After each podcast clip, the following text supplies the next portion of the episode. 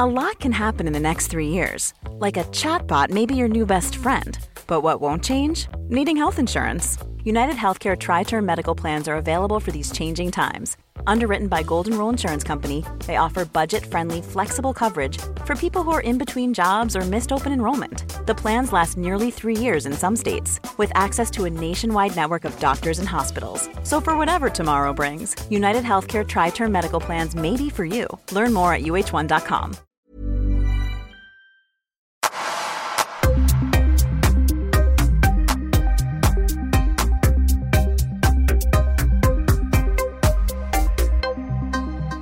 Gurgin, välkommen till Öppet sinne. Jag känner att du blir så här på första namnsbasis nu när du har varit här två gånger redan. Men Bakri. Shubro. Ja, alltså, jag vill ju bli ett, ett stående namn i din podd. Ja. Um, ja, du är ju det redan. vill ju bli den fanatiska veganen. Jag vill att folk ska skriva så här: Paul varför krossar du inte honom för? Krossa han, vi väntar ju på dig. Att du blir deras gladiator och jag blir veganernas gladiator. Exakt. Clash of the Titans. Men det var lite det vi pratade om innan eh, vi började spela in nu, att jag tror att det är det folk gillar med, med våra samtal. Att vi står på så olika sidor av, av vissa spektran, samtidigt som vi är väldigt lika på, på andra plan. Jag tror det är det som gör det väldigt intressant. Men det är alltid kul, fan jag, jag, jag gillar att surra med det och det är jävligt kul att vi kan spela in och dela det med folket också. Kul att få komma hit. Kul att, alltså det är kul att folk gillar de här avsnitten också. Men jag tror att det vi har ett sånt bra möte för att du är alternativ på ett sätt och jag är Mm. alternativ på ett annat sätt. Och det tror jag kan vara svårt för folk att förstå. Men då har man inte förstått vad alternativ betyder. Alternativ betyder också att alternat, det alternativa också skiljer sig från det alternativa. Det finns ju hur mycket förgreningar som helst. Så att eh, det, jag tror att det, det är där det blir spännande. För att man tänker direkt så här, men nu sitter de båda i så här hippiekläder och hacky sacks och yogamattor och alltihop. Jag vet inte, vi kanske båda har yogamattor, det har vi säkert. Det har vi garanterat. Ja, men eh, det är nog det enda vi har gemensamt, och mycket mer. Men sen så är det också intressant att se vad, vad som, hur det skiljer sig åt. Ja. Vi är så jävla mycket mer mångfacetterade än vad vi tror. Ja, men det är så. Jag, jag tror att många gånger det är väldigt lätt för folk att skapa de här, vad ska man säga, fördomarna om en människa. Typ, det är lätt att döma då, ja men Gurgin är vegan, eller en vegan kan tänka, ja men Paul är en köttätare och då är han så här. Mm. Men, men sen är vi oftast väldigt lika. Jag tror att vi har mer likheter än vad vi har olikheter med folk. Det är nog bara att det är de här små olikheterna som man vill in och trycka på liksom, och, och, och försöka förstora och kanske många gånger överdriva. Men ja, sen finns det ju de som är tvärolika. Börjar, helt plötsligt när jag sitter och säger det här så börjar jag tänka på Trump och när de försöker störta kongressen. Ja, ah, men vänta nu, det, det finns. Menar du att jag är en av dem, eller? Nej, verkligen inte. Jag började bara känna att så här, Paul, du snackar skit här nu. Det finns folk som är jävligt olika som man aldrig kommer kunna mötas med. Men, men jag tror ändå att majoriteten kommer man nog kunna det med. Men jag tror inte att, det det är inte heller det att, att man är olika som gör att det är, så här, det, det, det är det som skapar det farliga, utan det är att man inte kan mötas i, med andra människor och att det finns en annan verklighet. För att vi pratar om vad som är subjektivt och objektivt, men det som är objektivt är också subjektivt, vilket blir svårt för att, ja men, har du hört talas om conspirituality och den rörelsen? Det här är ju. Nej, inte exakt. Du får gärna dela med dig. Vad, Men vad, det, det är det som har gjort att det här är till folk jättesvårt att greppa. Hur kommer Ja. det sig att folk som pysslar med mindfulness, folk som äter raw food, vegan mat, folk som sysslar med yoga, hur kommer det sig att de röstar Trump? mm. Eh, och det, det är en ganska stor sån rörelse. Hur kommer det sig att många inom till exempel den världen som jag själv rör mig mycket inom, så här, yoga, vegan, eh, minimalism, frivillig enkelhet, alltså leva enligt vad jag tror att du avskyr, etik och moral. eh, vi kanske kan komma tillbaka till det sen. Absolut. Eh, att, hur kommer det sig att de sen kan fastna för att så här, 5G eh, är ett, ett stort hot mot folkhälsan? Hur kommer det sig att de är anti-vaxxers? Mm. Ehm, hur kommer det sig att man blir mer mottaglig för konspirationsteorier? Eh, det är intressant att kolla på det där. Men det, det är också, återigen, pekar ju in mot det som vi inledde Mm. med. Alltså i alternativen finns alternativen. När man säger att man är vegan, då är det så här, vad för slags för vegan är du? Bryr du dig om planeten? Bryr du dig om djuren? Bryr du dig om hälsan? Sen finns det massa underkategorier. Så att det, vi, vi är så jävla mångfacetterade. Och det, men eftersom att vi, om nu folk ser oss som gladiatorer för två saker, för djurriket och växtriket och vad man ska äta, så har man nog kanske kommit fel. För att det är det här som misshandlar alla intellektuella samtal. Det är du mot mig Mm. och vi, vi har två egon som ska kämpa, men vi uttömmer ganska sällan eh, sakfrågan. Utan jag skyddar mig och du skyddar dig. Och de som lyssnar eh, hur, hurrar på dig. Om du gör ett dåligt jobb, då tänker jag, fuck you Paul. Du gör inte det här bra. Jag skulle vilja sitta där och krossa honom. Du borde ha krossat honom. Så skriver de i kommentarsfält. Du borde ta honom nästa gång. Bjud in någon annan. Vet du vad jag menar? Ja, nej, men jag, jag fattar precis och jag, jag har lyft det väldigt många gånger, just det här med vi och dem. Och jag har så, jag har så jävla svårt för det. Mm. Och jag tycker att det är där det blir fel i majoriteten av diskussionerna. Att det är, det ska alltid förklaras att det är, vi måste enas, vi måste enas, men sen är det hela tiden snack om dem. De, de, de och de gör det och de gör det, Det är och de, de gör som det. polariserar. Ja, och då blir det så här, fast du, nu bidrar ju du till det. Om vi hela tiden ska snacka om någon form av jämställdhet eller vad, vad det nu är, liksom, möten, men sen ska man ändå prata om dem. Mm. Det blir lite som när eh, folk ska säga att "Åh, jag, är- jag är så trött på att höra nedvärderande kommentarer om kvinnor. Jag är så otroligt trött på det. Med män alltså. Grinmän och män är så, män är det. Fan, fast nu bidrar du ju till exakt det du vill få bort. Och det är där jag tycker att det blir ett sånt otroligt problem. Folk vill kategorisera vi och dem, vi och dem, vi och dem hela tiden. Även fast vissa då menar att de inte gör det. Så tycker jag att det de gör, då är man bara med och, och bidrar till den här polariseringen. Istället för att fan bara mötas, som vi gör nu. Du ser inte mig som dem, utan du och jag sitter här, vi konverserar. Sen kan vi tycka olika och det är helt okej alltså. Det är helt okej att ha olika referensramar i sina va, åsikter och värderingar. Varför tror du att det är så, att vi behöver fiender? Alltså, för att jag ska kunna tro på Mm. min sak, så måste jag ha en motsti- eh, alltså motståndarsida.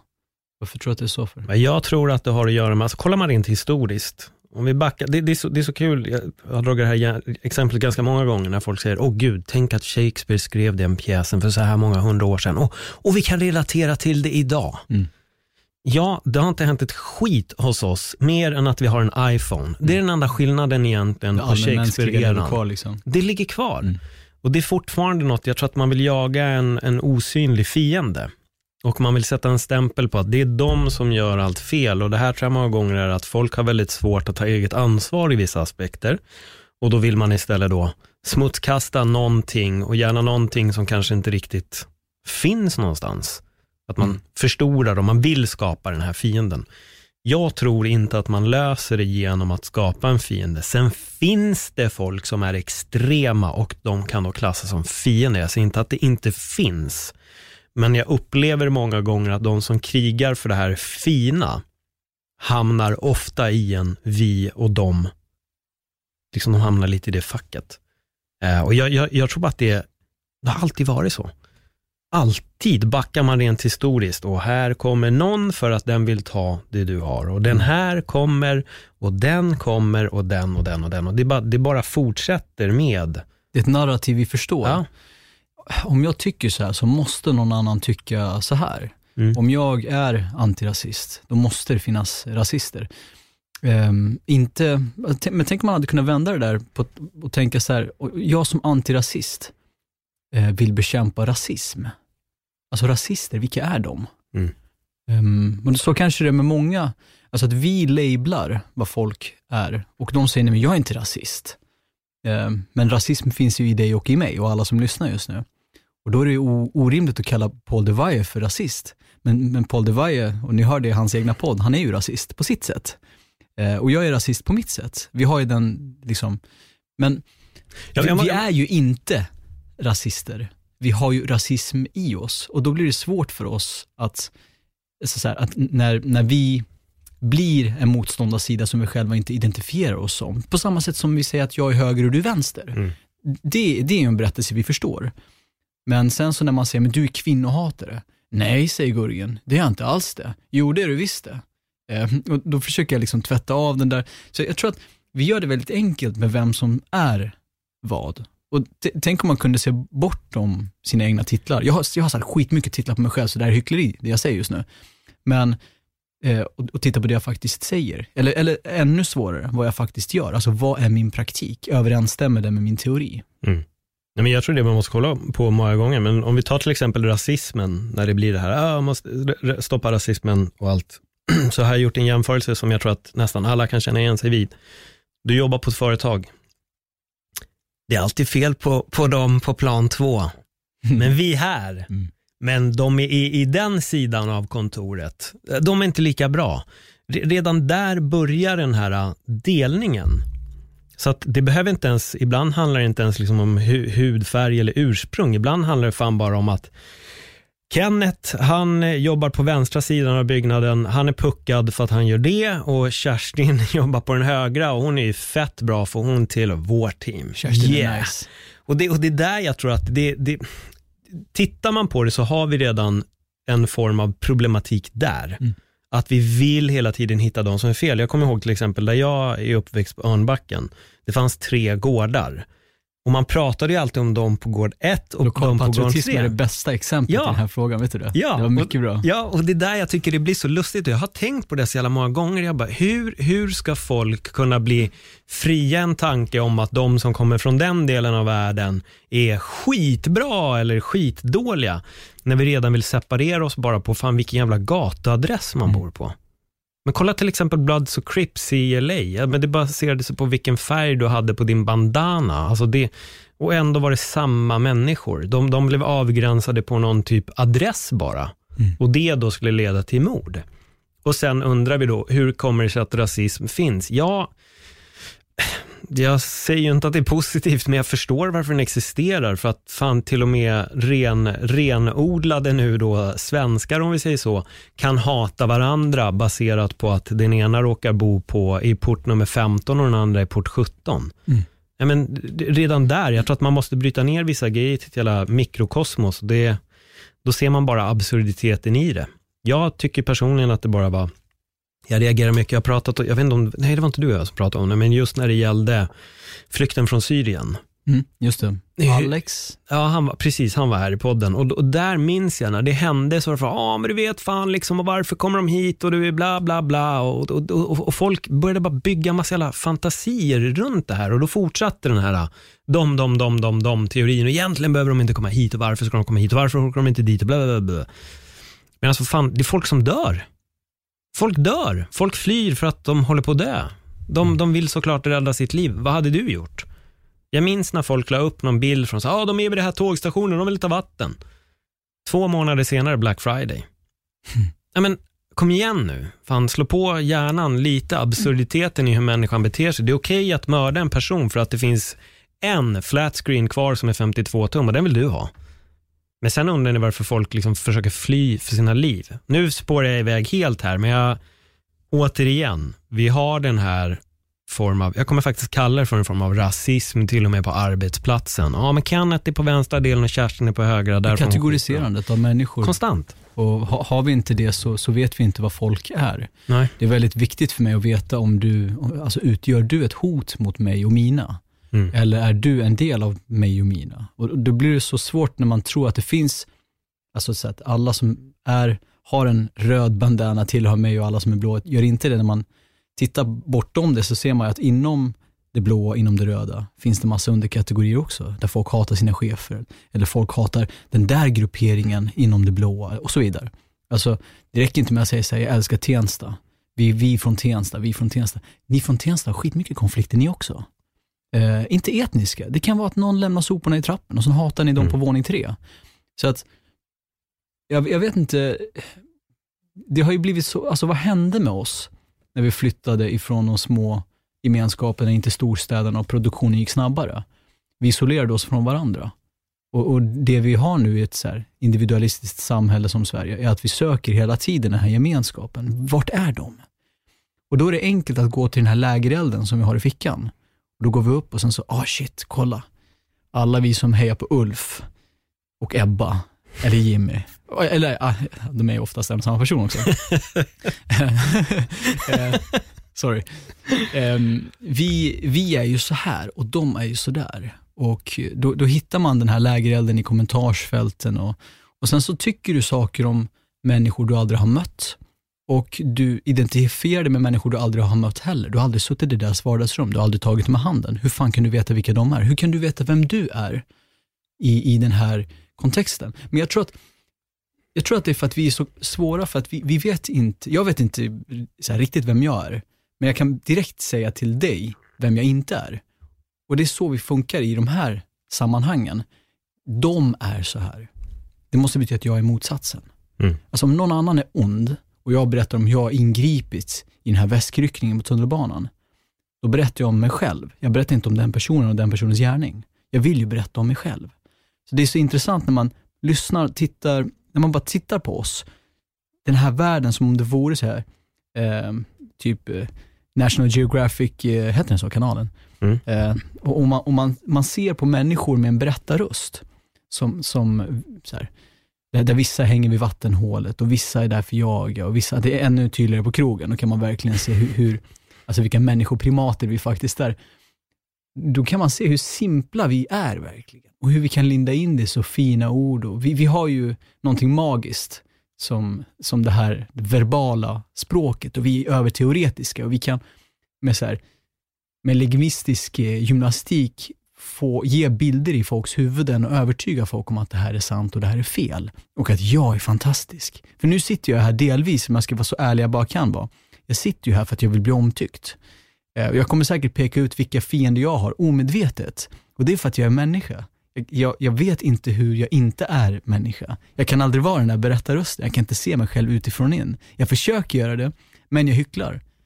För att jag vet att så här, hade jag tyckt att det här var kul att komma och sitta och prata med dig i micken så här, om det var bara du och jag på hela den här jorden. Om det var bara du och jag, det finns alltså noll lyssningar i din statistik på avsnittet, hade jag gjort det? Jag tror inte det. Så jag gör ju skitmycket för andra skull för att jag ska uppfatta mig själv som en bra människa. Jag vill också kunna dela det här avsnittet och visa folk att jag tänker också. Så därför måste väl jag också finnas.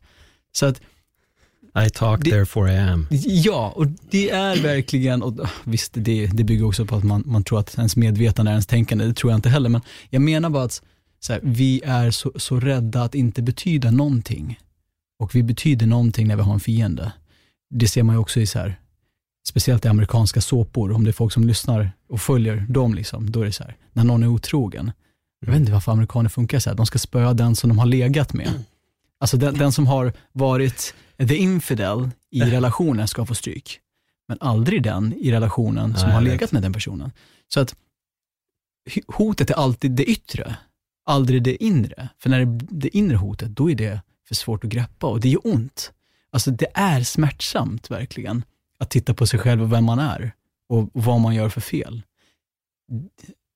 Meditera. Ja, men det, det är det som är kampen. Det är det jag uppmuntrar mycket för, den inre resan, att verkligen titta in, att våga utvärdera och inse vem man är. Alltså, det är jobbigt. Jag har själv upptäckt sidor hos mig själv som jag inte har, där jag har varit, nej men fan en skit liksom. Men jag tror att många vill inte se det. Många vill istället ha den här perfekta bilden av sig själv och då är det istället då att det är fel på alla andra.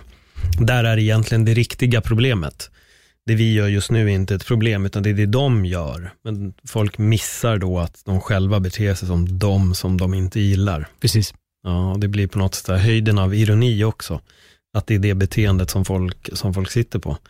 Men jag måste fråga angående rasism, för det här är en grej som ibland... Fastna på det där. Ja, men det är en grej som gillar dyk, dy, dyker upp ibland och det är när folk säger att omvänd rasism inte finns. Vad Är betyder det? Det är typ då att eh, ja, folk av en annan hudfärg kan inte vara rasister mot vita, utan det är bara vita som kan vara rasister mot de andra. Omvänd rasism existerar inte. Men det stämmer ju, rasism är ju en postkolonial och kolonial idé. Mm. Jag kan aldrig vara rasist mot en vit, det vet du. Jag skojar, jag kunde inte hålla det där så länge. Men så här, jag, jag tror att då är man väldigt fast i, sorry jag misshandlade hela din... Nej, nej, jag fattade att det var dit du var på väg. Ja, ah, okej, okej. Jag tyckte det var lite roligt när Jag du började. Va? Jag ville bara mindfucka med folk som lyssnade. Yes, yes. det, vad, vad, är, vad är det här med omvänd? Ja. Gärningen är detsamma. Ja, nej, men det, och jag håller med. Det är Det där som jag står också. Det som gör att det är svårt att greppa här för folk, det är att förövaren är en annan Mm. och offret är en annan. Alltså, fråga folk, alla vi som känner så här, Kalles Kaviar-svennar som Mm. uppväxta i orten, vi vet att det är inte lätt att vara den personen.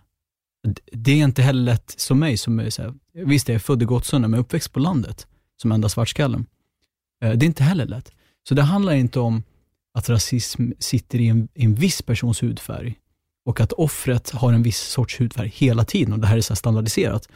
Utan det handlar mer om så här, vilka är i majoritet, vilka är i minoritet? Oftast. Sen finns det andra konstellationer också. Men det, det är svårt för, det, alltså, jag menar kurder kan vara rasister mot turkar. Mm. Eh, du, kan ju liksom, du kan ju hitta kvinnor som också är sexister. Svårt att greppa för folk. Du kan hitta homosexuella som är transfobiska. Alltså du kan gräva hur långt som helst. Problemet är ju inte vem som säger vad eller vem som utsätts. Problemet är ju förtrycket och förtryckssamverkan, hur de samverkar. Det här fattar inte vi. Det är så jävla sorgligt att se det också, att vi, vi måste slänga med begrepp som omvänd rasism och det finns inte. Eh, för att ge oss in, jag tror, jag tror att här, vi är rätt överens om den här biten, men identitetspolitik mm. är ju ännu mer komplext. Eh, för den bygger på att du som ser ut som någonting ska få företräda någonting. Och Exakt. Eh, eftersom att du har just det här könet, så kan du säga det här och eftersom att du har den här eh, liksom, halten melanin i din hudfärg, så får du säga det här. Men du får inte säga det, för du har inte den. Um, och Den är bara relevant när det kommer till att prata om individuella erfarenheter. Du kan inte prata om hur det är att vara kurd i Sverige. Jag kan inte heller prata om hur det är att vara MMA-kommentator i Sverige. Mm. Alltså, om vi ska vända på det. Men eh, oftast, det som förvånar mig med folk som säger sig hata rasism, är att de också bygger eh, sina utgångspunkter på rasism. Eh, för att förtryckarna är sådana här själva.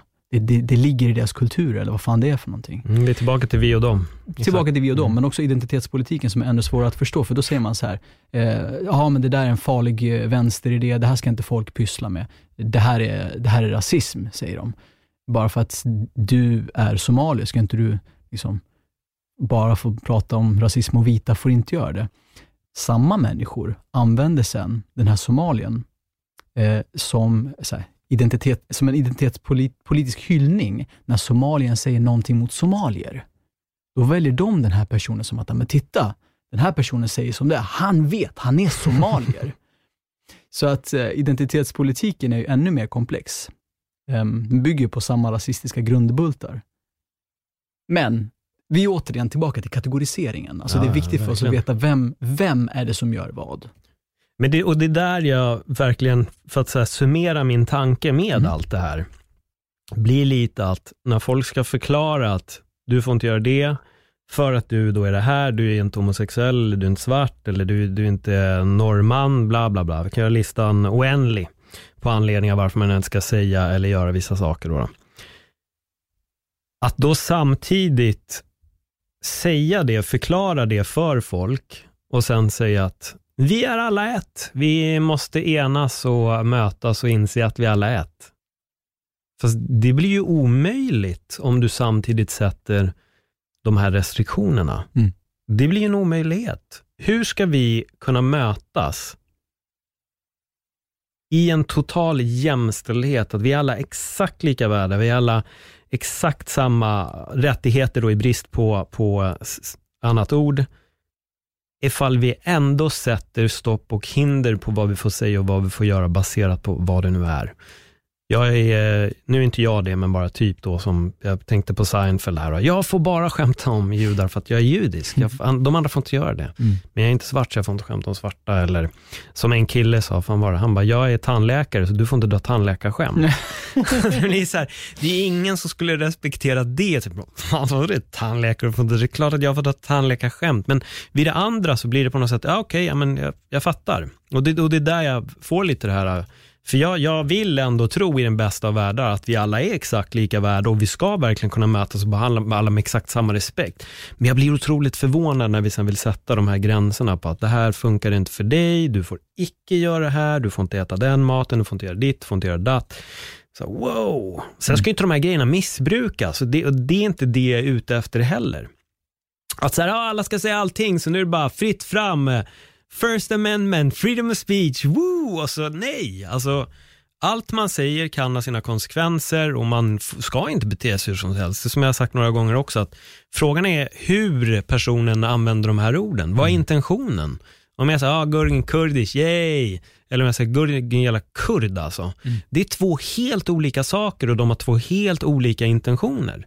Den ena är jätteharmlös, men den andra, den har faktiskt, alltså oj, det där Paul har verkligen en lite oskön tanke där om Gurgen som kurd. Men den första är bara, ja, de är polare.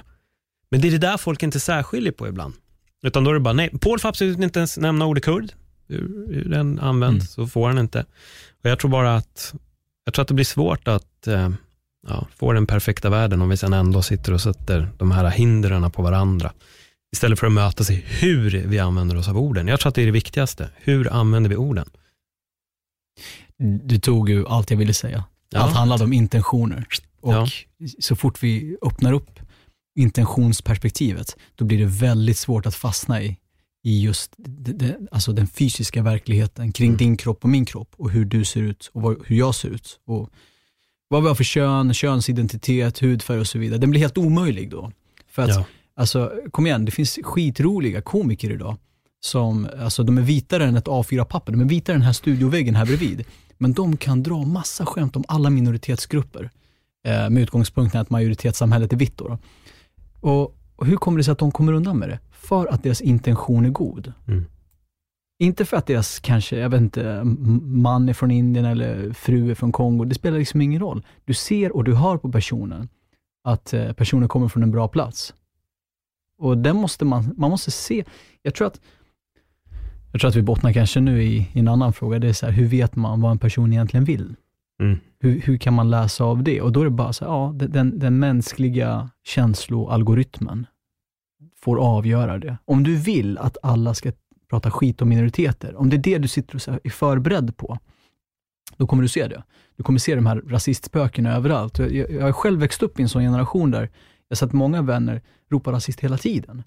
Och då tänker jag så här, trots att jag är uppväxt i ett genom rasistiskt samhälle, jag, jag slösar inte på, på de här orden. Eh, jag säger inte att Stockholm är det, men där jag kommer ifrån är, var det.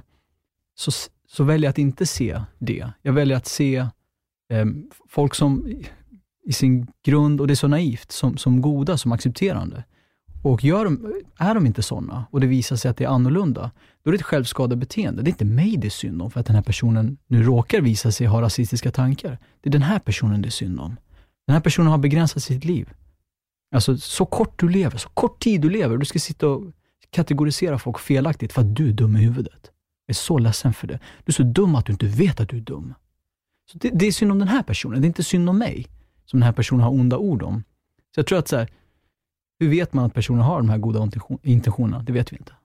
Vi liksom sitta och gissa bara. Ja, men verkligen. Jag tycker Seneca har snart slitit ut hans eh, bra, fina citat här i den här podden. Vi har sagt det många gånger, men hans fråga är om någon snackar skit om dig, så är det, är det skit, liksom, är det nonsens eller är det sant? Jag mm. tror att det är det man måste fråga sig själv varje gång. Jag tror bottnar i den här, vad är det för intention folk har med det de säger? Um, jag kan ju välja att ta illa upp när någon säger något, jag menar jag kan välja att ta illa upp varje gång någon skulle kalla mig för spanjor också om jag skulle vilja. Det är en fråga om hur folk väljer att betona det som jag då kan välja att ta det på ett visst sätt. Jag, för mig, det, det, jag tycker också det är bra det du säger, det är intentionen med, med vad man säger som är, som är det avgörande. Det var ju du som sa det. Ja, men du, du sa det, jo men precis, men du sa, du, du la ordet på det. Mm. Att det är intentionen man säger någonting med. Och jag, jag tycker det, det är helt korrekt sätt att, uh, att se det på. Alltså intentionen är ju en, en, en yttring utav liksom det, det mest innersta, tror mm. jag. Och Det är därför den är så svårt att tolka. All, alltså allt vi gör, allt vi säger och allt vi tycker liksom, bärs ju av idéer. Och Det är därför det är så intressant när man pratar med någon som säger sig vara vänster, tills att man hör att allt de säger och gör nu är ju kanske höger. Hur funkar det? Så de här slitna orden, mm. kognitiv dissonans, ja. eh, inneord, Dyngbaggegalan gillar ju att slänga upp sådana filmer också. Vi visar ju att här, vi, vi är inte förmögna att förhålla oss till det vi tror på. Så varför tror vi på någonting? Varför förhåller vi oss inte till en praktik istället? Liksom?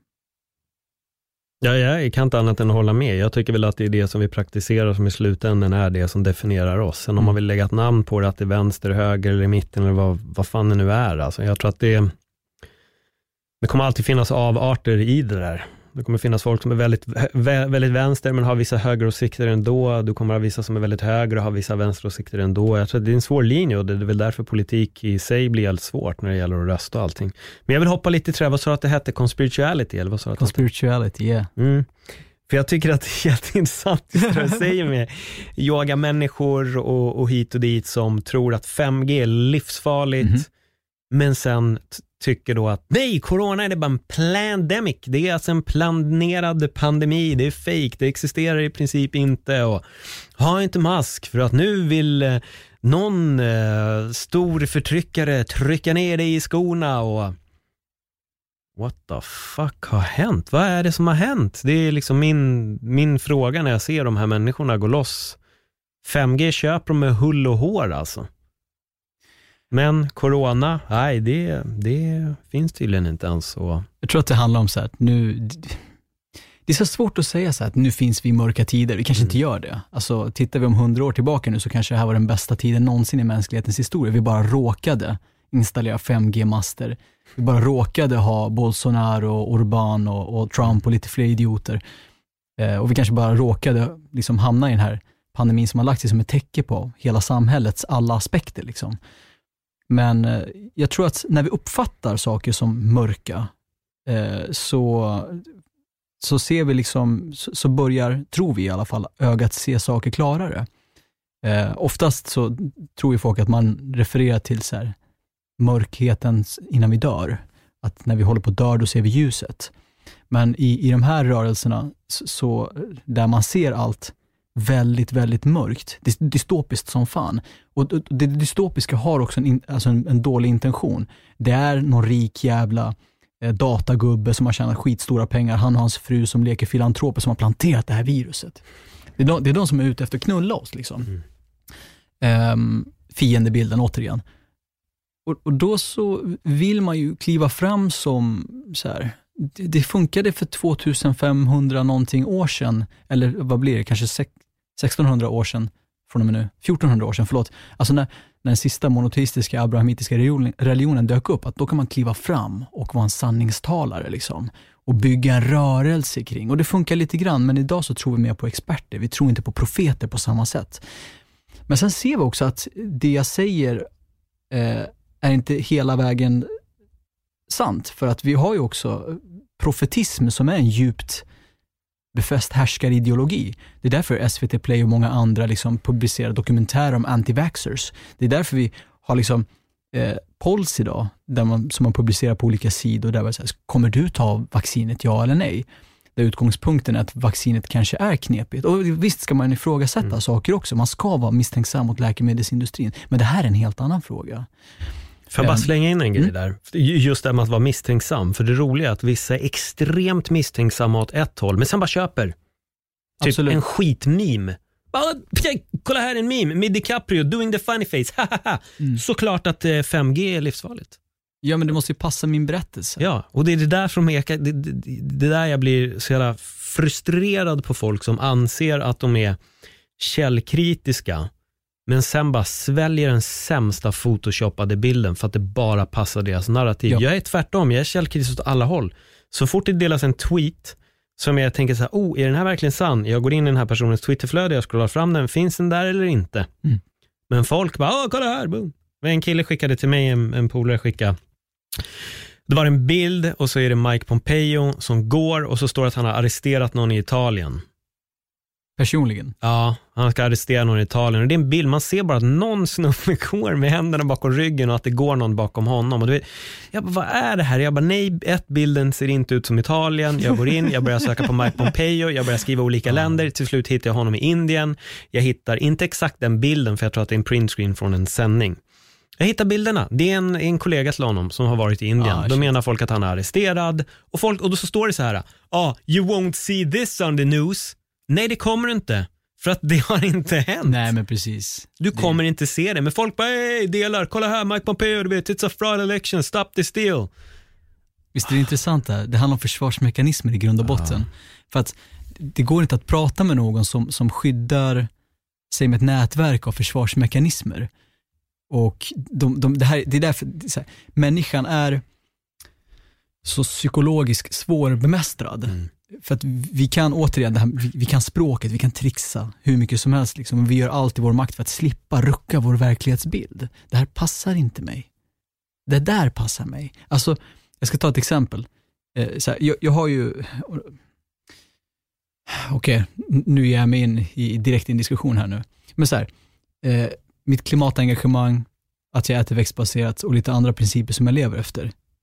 Det har, det har, alltså jag har rättat mig efter forskning. Jag gav upp allt jag, jag trodde på för att säga, vad, vad, vad, vilket ger bäst utfall för djur, natur och människor? Och då, då har det kommit fram till de här sakerna som, som 97% av klimatforskningen visar på. Så jag pratade med Lars Bäckman från Moderaterna häromdagen och eh, han var inte riktigt överens om att köttet hade en klimatpåverkan. Och Sen så skickade han uppgifter till Lantbrukarnas riksförbund i Sverige. Alltså det är köttlobbyn. Så här, varför förlitar du dig inte på 97% utav oberoende klimatforskning internationell? Ja, men fråga dem istället. Varför ska jag fråga dem för? Alltså det är, det är som att knacka på hos, liksom så här, hos en mc-klubb och fråga, vad har ni för statistik om hur många ni skjuter och inte? Alltså, jag, jag måste ju välja att tro på en oberoende. Jag, alltså, men om jag tror på att alltså, mc-klubbarna, kanske ett dåligt exempel, att, att om jag står på deras sida, då kommer jag ju fråga dem och tro på allting de säger. Och om jag tror på köttlobbyn, då kommer jag tro på allting de säger. Jag, de tilltalar ju min sak liksom. Och, och den och hit och dit. Det blir så svårt när vi ska, så här, vi har inte längre olika åsikter. Vi har också olika källor. Och vi kan hitta en källa, vi kan spåra en källa till precis vad som helst och det kan även jag. Men om majoriteten av forskningen pekar på att det här eh, högst sannolikt skulle kunna vara sant, då måste man på något sätt förlita sig på att det är så. Liksom. Att ett samhälle mår bättre när vi är jämlika och jämställda. Då kan vi inte bara, nej fast du vet den här snubben i den där källaren där i, i, i Georgia, han har ju sagt något helt annat. Kolla på den här rapporten. Ja, men läs, har du läst hela då? Har du inte läst hela? Ja, men då vet du ingenting. Alltså, du kan ju spåra allt till allt. Jag, jag kan hitta hur många vetenskapliga artiklar här och nu som visar att rasism är nyttigt. För dig och mig. Och att patriarkatet är jättebra. Det är skitbra. Vi ska förtrycka kvinnor. Det är skitbra liksom. Jag kan hitta det om jag vill. Det är bara att leta liksom. Men det är det som är rätt intressant med just när det gäller forskning och det obehagliga också med forskning är att forskning går, alltså jag hade, åh vad hette hon, Elin Ekblom Back tror jag det var. Vi pratade just om träning. Hon är forskare, jobbar på, jag ska inte säga fel ställe nu, så jag säger det inte alls, men avsnittet släpptes eh, förra januari, så var det mm. mitt första avsnitt för året. Men då tar hon också upp forskning och säger det att det är väldigt mycket forskning. Jag tror att det här var relaterat till just psykologin. Jag kan säga fel här nu, för det är väldigt länge sedan hon och jag hade samtalet, men jag har för mig att det var till psykologin. Att det är då vissa studier som de har replikerat idag, som inte stämmer överens alls med det som de hade fått fram förr. Mm. Vilket betyder då att det är stora brister i forskningen. Och i princip hela psykologin är baserad på de här studierna som nu när de har replikerat dem visat sig inte stämma. Och Det här ser man också speciellt när det gäller till exempel kost. Det är så otroligt infekterat för att du har olika sidor i det här. Och då sa hon det att folk kan göra studier, men om de inte når sina mål inom studien, då kan de skita i att publicera den. Och det är ett stort problem, att folk gör studier och får fram ett resultat de inte gillar och då publicerar de inte studien. Och jag börjar tänka lite, för jag är en sån som jag gillar att se trådar i saker, precis som väldigt många andra gör. Har du sett uh, The Staircase? Nej. Det är alltså en sån här true crime uh, eh, dokumentär, typ som Making a Murder, fast eh, The Staircase var en av de första som kom, som sen då var upprinnelsen till väldigt många andra okay. sådana här. missat. I alla fall, han är då anklagad för att ha mördat sin fru och deras teori är då att han ska haft något så här, typ ett spett, där han ska stått och slagit henne i huvudet i en trapp. Eh, problemet här är bara att blodet har inte stängt så högt. Så det de gör då för att lyckas få blodet att stänka så pass högt, det är det att de har stått och gjort tester. Först har de slagit så pass hårt man måste för att skallen ska knäckas och att det ska bli ett jack i huvudet och så vidare då, då blodet ska stänka. Men när de har slagit väldigt hårt har blodet alltså stänkt jätte, jättehögt. Så den här snubben då som jobbar med blodstänk har till slut då stått och slagit det ser helt absurt ut när han gör det, för att han i princip bara duttar med det här spettet. Liksom. Boom, boom, boom och då stänker typ blodet kanske två, tre decimeter upp längs med väggen. Och det här är resultatet på att han har slagit ihjäl henne då. Men slutsatsen andra drar det att du kan inte döda någon med de slagen. Det är inte dödliga slag. Förmodligen kommer hon inte ens spräcka huvudet av de här slagen för att det är för mjukt. Men så fort du slår med en kraft, då flyger det. Den här snubben blir fälld för det här. Um, sen dyker upp The Staircase säsong nummer två x antal år senare. Och då, då, då visar det precis den känslan jag fick när jag tittade på den här snubben som då gör den här forskningen, tar fram den här vetenskapen om blodstänket. Han har manipulerat forskning och han har åkt dit för det. Och han har gjort det flera gånger och han har, råkat, han har liksom fått oskyldiga människor att hamna i fängelse. Mm.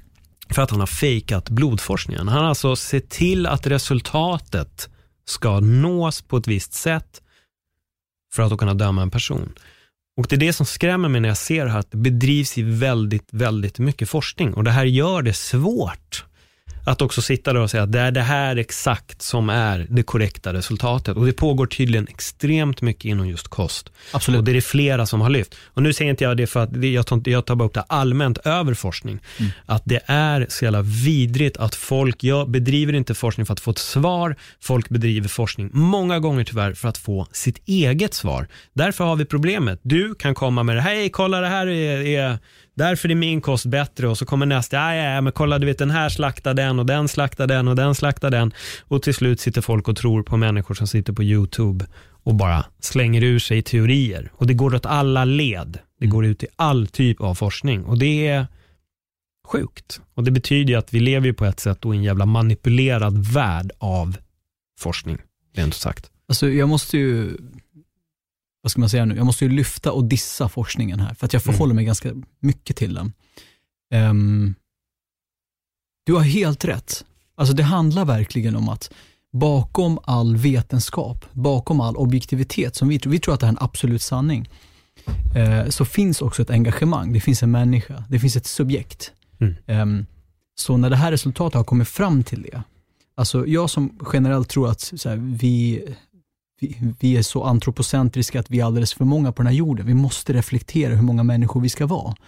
Um, genom frivilliga beslut måste ju helt enkelt ta in alla aspekter i frågan. Och vi, vi, kan ju, om vi vill få det svaret, det som jag precis sa, att jag tycker att vi är för många, vi kan få det svaret. Vi kan jobba för det.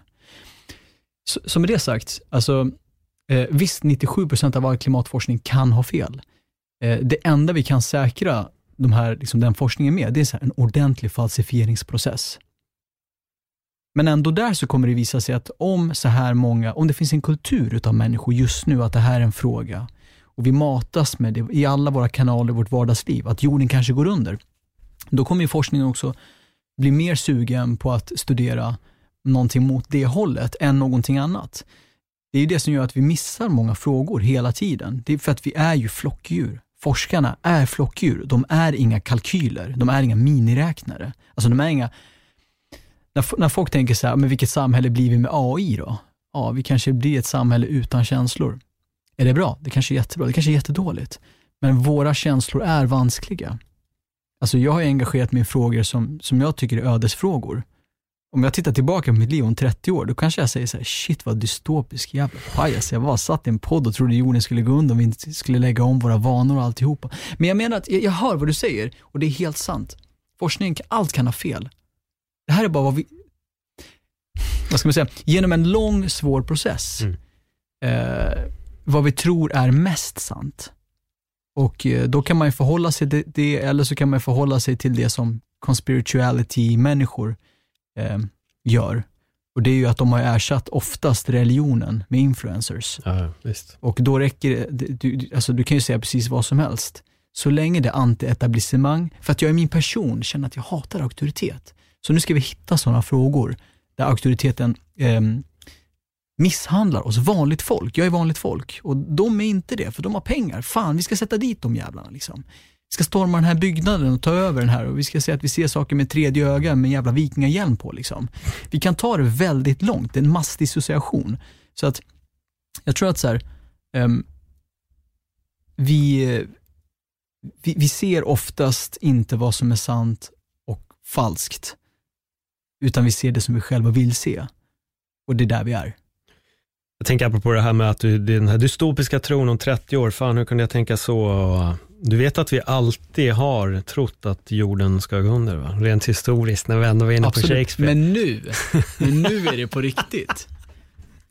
Jag tycker det är så bra, och jag kommer inte ihåg vad han heter. Han var någon, någon pastor ehm, som hade förutspått jordens är många undergång. där. Jag Så vet, många. men den här snubben hade skrivit någon bok, jag vet inte om det var på 70 eller 80-talet, jorden skulle gå under, hade ett visst datum, det var fel. Sen kom den igen, då hade folk gjort en ganska rolig meme, det här var nog för tio år sedan, för jag vill minnas att jag fortfarande jobbade på Sats. Ehm, och då står det en bild på honom med Bibeln, så här, for real this time. och det hände ju ingenting. Eh, och jag, tydligen var det folk som, det här hade jag missat helt, jag såg det några dagar efter. Tydligen så fanns det folk som, planeterna skulle li, liksom hamna i någon speciell linje här runt 21 december. Eh, och då var det tydligen vissa som hade sagt att jorden skulle tydligen Det färdas. hända tre dagar före jul. Ja, men precis. Jorden skulle färdas jättesnabbt, vissa människor skulle dö, det skulle Mm. bli ett speciellt uppvaknande, det skulle hända jättemycket. Uh, det tur att jag missade, för jag gick inte ens och väntade på 21. Jag tänkte inte på det. Jag såg det typ det så här den 26 kanske. Jag, Jaha, oj, var det det som skulle ha hänt nu? Och jag blev så full i skratt och då hamnade jag då i en tråd. Vet du vem Erik Amarillo är? Amarillo? Sångaren. Eh, han Eller som musikern. frågar om eh, folk vill ligga med honom. Gör han det? Nej men i låten. Vill du ligga med mig? Ah, jag, vet, jag vet bara att han har gjort någon hit, men jag vet inte. du ligga med mig då? Det kanske den. Ja, men han, han eh, tydligen på Facebook har gjort exakt det som vi har pratat om här. Så 5G, nu har inte jag sett att han har skrivit 5G är livsfarligt, men Trump är skitbra och allt möjligt. Jag har varit inne och läst lite i hans, jag följer inte honom och jag är inte vän med honom. Jag, har, jag blev rekommenderat att, det låter jätteroligt, jag blev rekommenderad att gå in på hans Facebook, men jag blev det. Och jag var där inne och, Smickrande. jag, var- ja, jag var där inne och läste och jag kände bara, wow. Han eh, skrev då att under de här tre dagarna, för då hade han skrivit till en kille och det var så jag fick veta då, för den här killen hade sagt, fan den 21 så gick jag runt och testade att släcka mina lampor för elen skulle försvinna och internet skulle försvinna, men det gjorde ju inte det. Och då hade han skrivit så här, grattis, eh, ni hade rätt, det hände ingenting. Själv har jag gått in i djup meditation och transcenderat mig till Akasha-biblioteken, där han hade fått en massa information då, om att Donald Trump skulle då förmedla massa saker och att valet var något stort fusk. Där brast jag ut Aha, i, i högt skratt för jag känner så här, okej, du har alltså transcenderat ut i det astrala, kopplat upp dig på Akasha-biblioteken för att få information om Donald Trump. Är det ett wifi jag aldrig haft tillgång till? Eller jag förstår inte. Puff, nej, det är väl liksom piken av eh, spiritualism och hamna, transcendera ut och få all information som finns där i världen. Men här kommer, här kommer, här, det här är intressant. För jag, och jag måste bara säga, det är så här, om jag skulle transcendera upp och få ett möte med Gud och få veta här så här, hej Paul, jag är Gud, jag finns på riktigt. Valet i USA, det är en bluff och Donald Trump är Messias. Alltså va? Jag tror inte att det är det första Gud skulle säga till mig. Alltså är det med lite? Och det, var där, åh shit. Men det, det galna var att sen helt plötsligt, han har tagit bort allting. Han tog bort allting som var lite konspiratoriskt. Men han var också, nej nej, corona det är i princip finns inte och är inte farligt och bla bla bla. måste tillåta folk att göra avbön på gamla åsikter. Jag tycker Ja. att det, Ja, det hedrar absolut. politiker som gör vändningar. Det är alltid så här kvällspress-snaskigt. Så här. Nu vänder Löfven. Man bara nice. Det betyder att Mm. Löfven är en människa som kan omvärdera. Men eh, Det var därför han gick ut och handlade i julhandeln ändå. Han vände liksom. Han ja, tyckte, men han behöver grejer till sin rakapparat. Det fattar väl du också? Det, det, det här fattar väl till och med eller hur? Va? I like radios Wim Hof vet väl att man måste Exakt. raka sig ibland. ja, ser värdig ut som statsminister. Jag tycker det är hysteriskt roligt det här med att, de, att, att alla, inte alla ska jag inte säga, men, men det kom fram i alla fall, x Mm. antal hade brutit mot de här reglerna. Jag brukar lyssna på en snubbe som heter James O'Brien från Storbritannien. Och Han tog upp exakt samma sak om politikerna i England. Liksom. De har brutit mot det här, brutit mot det här, det blir oseriöst. Och det blir ju det, det är det här som vi har pratat om väldigt många gånger. Praktisera. Mhm. Det är det egentligen. Det spelar ingen roll vad vi säger, det är hur vi lever och hur vi behandlar folk. Eller hur Gör inte som mig, säger föräldern, som röker Exakt. till barnet. Och barnet ser ju bara ciggen i käften på Ja. den jävla vuxna människan. Ja. Svär inte, sen bara jävla skit alltså. Kerstin är Mm. Ja. asbra på sektion höger. Ehm, Vi får nej. de politiker vi förtjänar också. Vi får de experter vi förtjänar också. Alltså egentligen, vi får allt vi förtjänar. Om vi, det här är så här kontroversiellt, men i ett land där du har fuckheads till politiker, hur kom de dit? Bara hamnar de där magiskt en vacker dag eller? Alltså är, är, det här liksom, är det här ett resultat av en arabisk vår där någon har ersatt en diktator med en annan? Nej, verkligen inte. Det är ju folket som har valt dem. Och Det är det här som är, jag tycker att oftast inom omställningsrörelsen och alla, liksom, alla förändringsrörelser överhuvudtaget har svårt att förstå hur ett kollektiv, hur ett system, hur individer samverkar. Vi älskar att hata politiker. Men vet du vad? Politikerna är också vi. Alltså vi har, då, deras normer är skapta av oss. Alltså allting kommer inte uppifrån ner. Man tror ju att det är en sån värld vi lever att allt är uppifrån ner. Det är därför, alltså, ni som har varit komiker får höra det hela tiden. Man ska sparka upp. Vad är upp? Mm. Berätta för mig vad upp är. Upp kan vara sidan upp och upp kan vara ner också. Det kan också vara väldigt kul. Så att, jag menar, vi, vi är, eh, holism är väl ett populärt ord i den här podden, men vi måste se på hela världen som en helhet och som vår kropp som en helhet och våra åsikter som en helhet och våra normer, och vår röstsedel och våra tankar och våra ord. Alltså allt det som vi har sett våra politiker göra under corona, det är resultat utav vår kultur, utav vad du och jag faktiskt gör. Där vi tycker att det är hemskt när de gör det, men gissa vad vi själva gör. Vi smyger ut och också gör det. Mm. För att vi inte är redo på att lockdown. Utan vi, vi vill ha det här, vår lilla frihet som vi är vana med. För att det är vår gemensamma kultur. Så att alla de här som skriker efter, så, ah, de har misslyckats. Katrin Zytomierska, Ebba Busch Thor och de här, alla influencers som, som klagar på att, så här, gud vad hemskt, eh, hemska politiker vi har, samtidigt som de säljer fiskolja och ska lösa krisen själv. De är ju också problemet och det fattar de inte.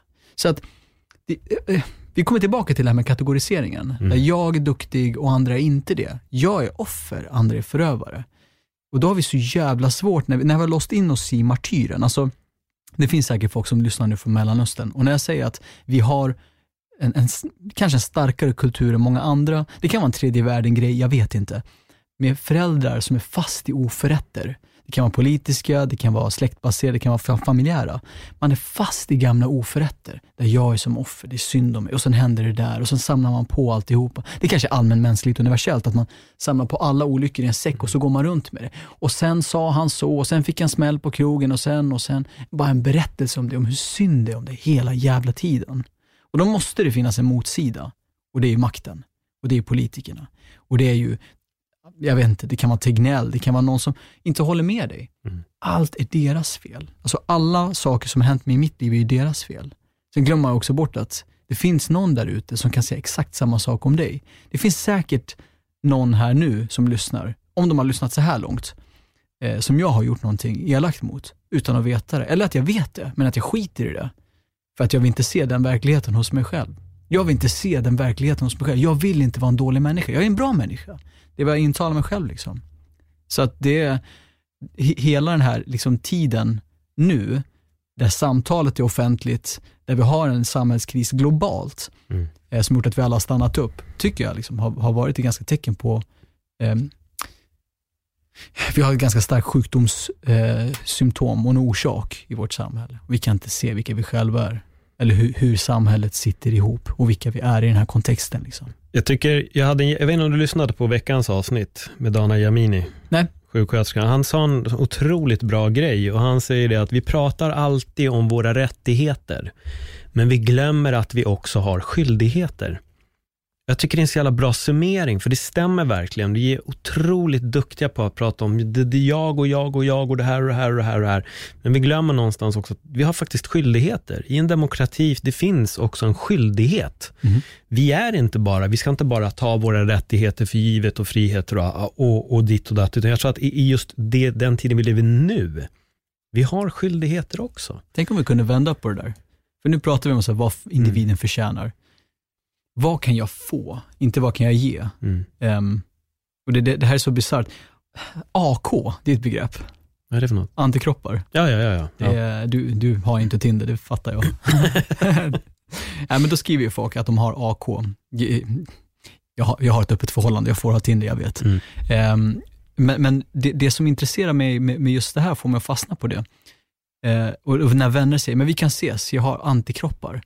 Som att det vore ett immunitetspass du kan fortfarande, med mindre sannolikhet, eh, kan du ändå ge vidare viruset till någon annan. Men det den personen har sagt där, jag kan inte få det. Typ mm. när man säger, varför har du inte munskydd?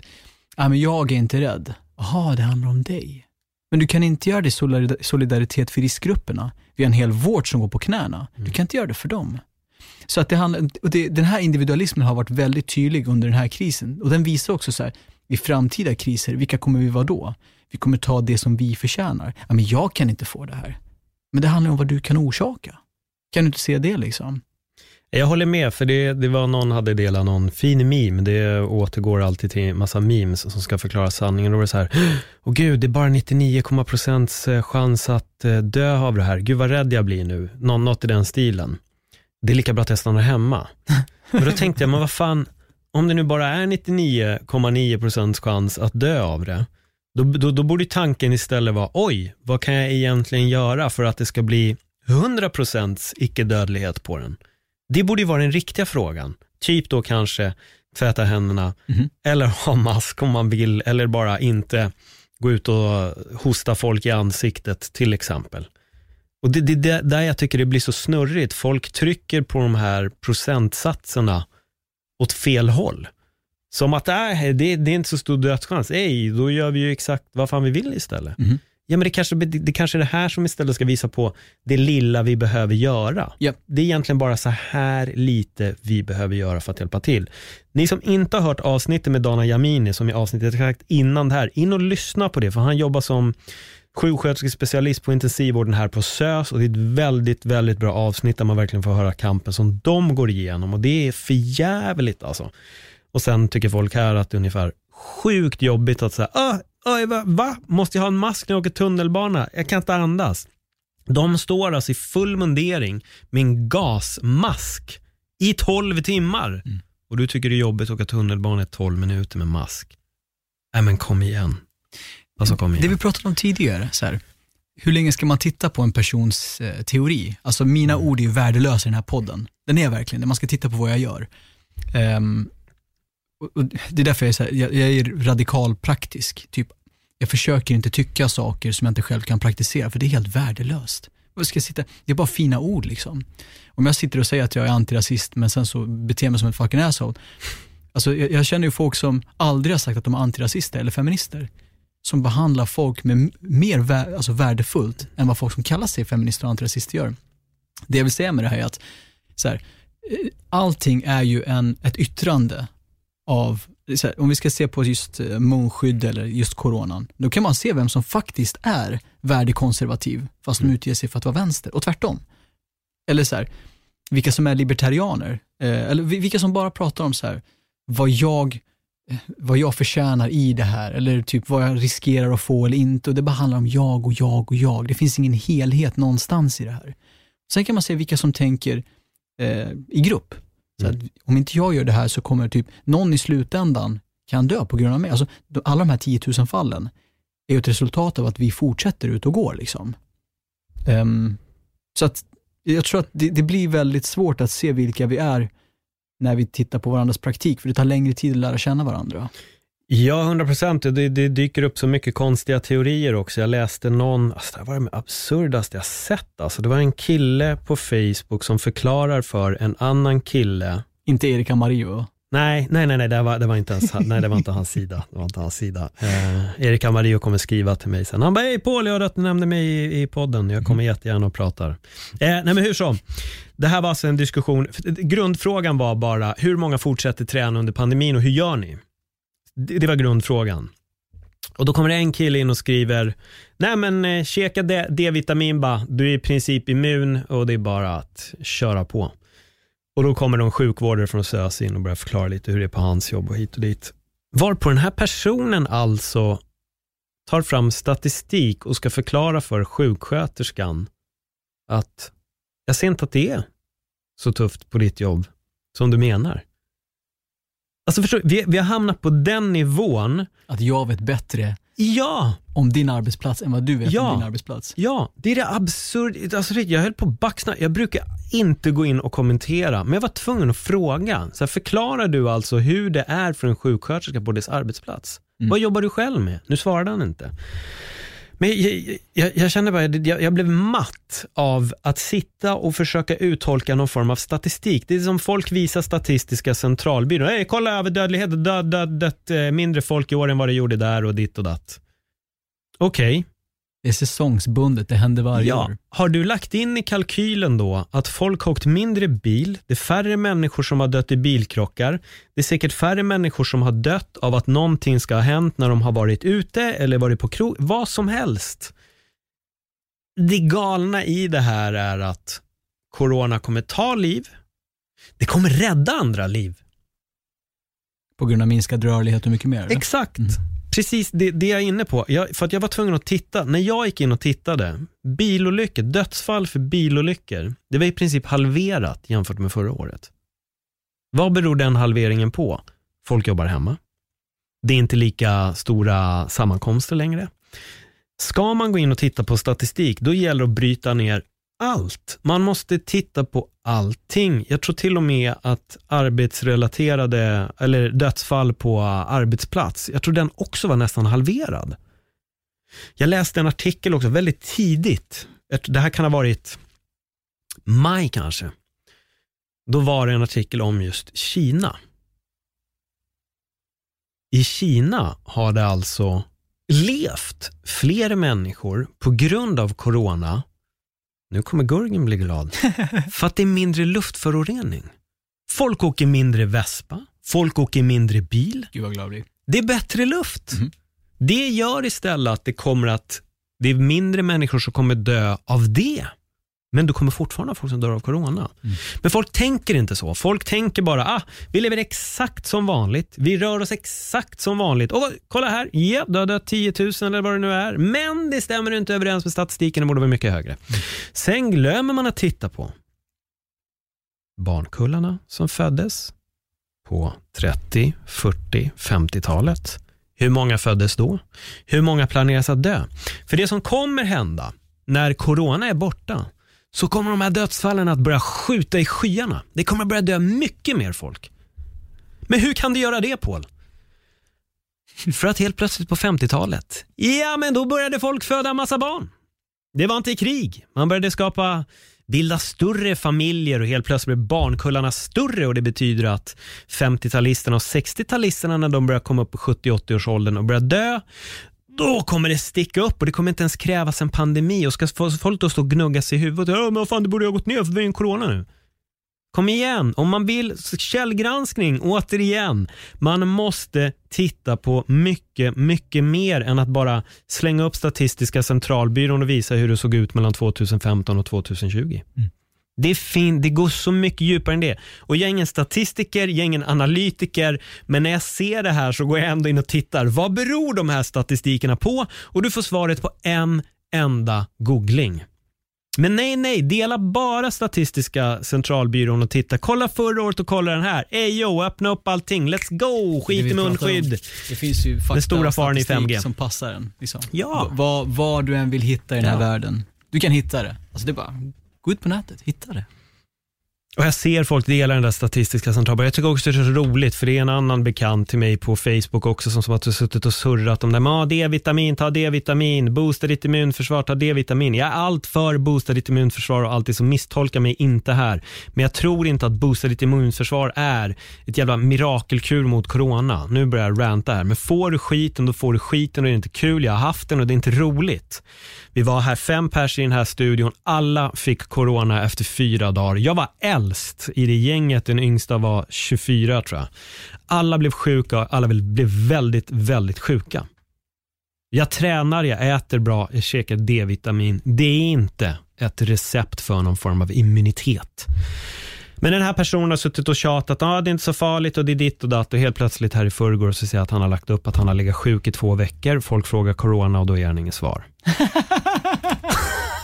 Det blir ju lite sadistiskt av det va? Nej men det blir det, blir det här igen. Jag, så här, alltså, jag, jag, jag kan känna ibland, sitt inte, jag, jag är så otroligt försiktig med att sprida en sanning. Förstår vad jag menar? Jag kan sprida en rekommendation. Gör det här. Men det betyder inte att det funkar. Som vi var inne på kost de andra gångerna. Så här, det här funkar för mig, det funkar inte för dig, det funkar för dig, inte för mig. Och det går att göra i alla möjliga grejer. Och därför är jag så försiktig med att säga bara, ah, men du vet, så här, jag har hört liksom, stoppa upp en, en hårfön i munnen och näsan, då har du dödat corona. Och folk börjar då stoppa upp en hårfön i näsan och munnen för de tror att de ska döda corona. Funkar det? Jag tror det. Bra. den enkla som är det. Jag tror det. Nej, men det, det, det är det där jag tycker är, um, precis, jag var, jag var inne lite här för att vi, jag har skrivit några, några saker, för det är vissa grejer som jag ville ta Mhm. upp i det här samtalet. Fan, jag har saker jag vill ta upp också med dig. Du, har massor. Nej, men, och, och, och det leder lite in på det här, just det här med sanningssägare och Mm. medier på YouTube och hur många YouTube-kanaler som, som, som sprider sina teorier. Och då kan de här små sanningarna på oss, deras sanningar, börja bli någon form av verklighet för många. Vilket jag kan tycka är ganska rätt obehagligt på ett sätt. Mm. Jag har sagt det i den här podden när jag sitter och poddar själv, så har jag sagt, om ni gillar det jag säger, sök inte svaren här, utan testa er själva. Se inte mig som sanningssägaren och kom inte så, gud jag tänker Paul om det här och nu kommer jag få svar av Paul, utan försök att bilda er egen uppfattning. Jag tror att det är väldigt viktigt. Ehm, jag vill inte bli den personen som ska sitta med existensens sanningar. Jag har mina erfarenheter. Liksom. Men jag tror det är farligt när folk går ut med ja, det, blir, man blir en, vad heter det, sektledare, en guru på något vänster. Sektledare ska jag nog säga, för jag tycker att man sprider falska sanningar. Vilket Trump har blivit, det är helt galet Mm. alltså. Det har ju blivit, eh, Trump-grejen har ju blivit en, en form av religion. Det är också sekteristiskt. Ja, ja. Djupt sekteristiskt. Totalt. Totalt. Alltså hela, för det är det som är lite intressant också på något sätt när man, när man ser det här med folk som stormade kongressen och, och hela den grejen. Vi får inte glömma rent historiskt också, de har sina militias som finns för att just kunna störta regeringen när det har blivit, eh, när det har gått fel. Men alla människor som klev in här tror ju faktiskt på riktigt att valet är stulet och att de gör rätt. De upplever sig uppmuntrade av Trump och alla som har stått där och, och hetsat och Rudy Giuliani som skriver “Let's have trial by combat”. Ja, Qanon är ju fullt övertygad om Ja. att det är faktiskt så att allt styrs av satanistiska pedofiler. Det Ja. är så. Ja. Och det är svårt att ta ifrån folk den bilden. Mm. Nej, det, det, det, det är helt sanslöst. Hur, hur mycket har du kollat in, kanske inte just Qanon, men bara allmänt liksom, i USA just nu? Alltså, jag har ju följt en hel del, sen så jag tänkte att jag måste verkligen fördela min uppmärksamhet Mm. till annat som är viktigare. Jag kan inte påverka det där, jag kan följa det, men att följa det minut för minut, det kommer inte göra mig till en bättre person. Så jag, jag har börjat liksom banta mer på telefon och mycket mer. Liksom, det syns inte om man följer mig på Insta, men de, oftast när jag går in i min telefon så lägger jag upp någonting på Insta och ditchar. Liksom. Mm. Eh, och kollar min mail. Så att jag, jag försöker verkligen förhålla mig mer till mina hundpromenader, meditation, mina böcker. Jag känner inte att det ger mig så mycket. Ehm, visst, som världsmedborgare kanske jag borde ha koll på varenda jävla newsflash, men när man tar bort notifikationer på sin telefon så händer någonting. Och det är att du kan ju se, du kan ju värdera, du kan ju nyhetsvärdera saker du ser omkring dig. Alltså, och slu, sluta följa liksom, den stora strömmen utav nyheter, den kan oftast ha fel. Mm. Alltså allt, allt kan vara fel. Även det jag pratar om veganism och miljö, det kan vara fel. Man får ju själv göra den värderingen. Liksom. Och för att stänga av det där bruset så är det bara liksom, se till att man begränsar det. Vi är inte vana med den här hastigheten. Jag känner att jag blir dum i huvudet när jag följer varenda grej som skrivs. Nej, Ja. det går inte. Sist när vi sågs i somras, Mm. Eh, när vi pratade, jag, jag hade haft en lång period utav tveksamhet. Och det är så här, jag, jag minns, bara, satt, bara vi pratade om det, så här, jag var skitnära på att gråta, bara tänkte på det för att det är så här, jag vet inte vad som är sant och inte längre. Att man, man hamnar i en, i en svacka utav vad, vad, vad som är verkligt och vad som är overkligt. Och Det är sånt som händer ju mer jag följer saker som jag inte kan, kan greppa eller påverka. Jag kan inte sitta och läsa om hur mycket det brinner i Amazonas. Eller så gör jag någonting faktiskt åt det, härifrån i min lilla kontext. Så jag vet inte, det, det är mycket så här, ehm, jag, jag vet inte, det, det gör mig inte till en bättre person. Men jag, jag vet ju grundläggande vad som händer och jag tror att det kanske räcker. Hur mycket, hur mycket borde jag veta om det? Nej, det, det, man behöver egentligen inte veta någonting. Alltså det, är- det är upp till var och en. För mig har det blivit som, eh, jag, jag, jag kollar faktiskt inte så mycket på serier och film längre.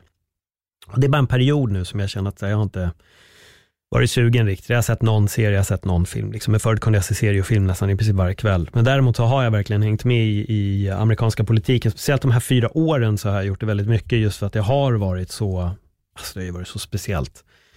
Eh, och jag är inte Extremt frustrerande. Ja, ja, ja. Och, och, och- och jag är inte chockad över att det här hände. Alltså, jag är inte det. Jag är, jag är någonstans inte förvånad alls. Jag har förväntat mig det med tanke på retoriken Trump har haft. Mm. Det som chockar mig, det är väl mer att folk här sitter och hyllar Trump, eller att folk i USA hyllar Trump, att de tror att han, just precis som du säger, det här med satanistiska pedofiler och att han ska störta hela den liksom, organisationen. Då, då. Men det är ingen som rycker på ögonbrynen när han väljer att separera barn från sina familjer. Nej. När det gäller mexikanska immigranter eller uh, sydamerikanska immigranter. Mm. Där barn har försvunnit. Som inte kan återförenas med sina föräldrar. Alltså det är ju otroligt vidrig gest att göra. Men ändå sitter folk och tror att Trump vill rädda barn. Mm. Alltså det, det, jag, jag får inte ihop det.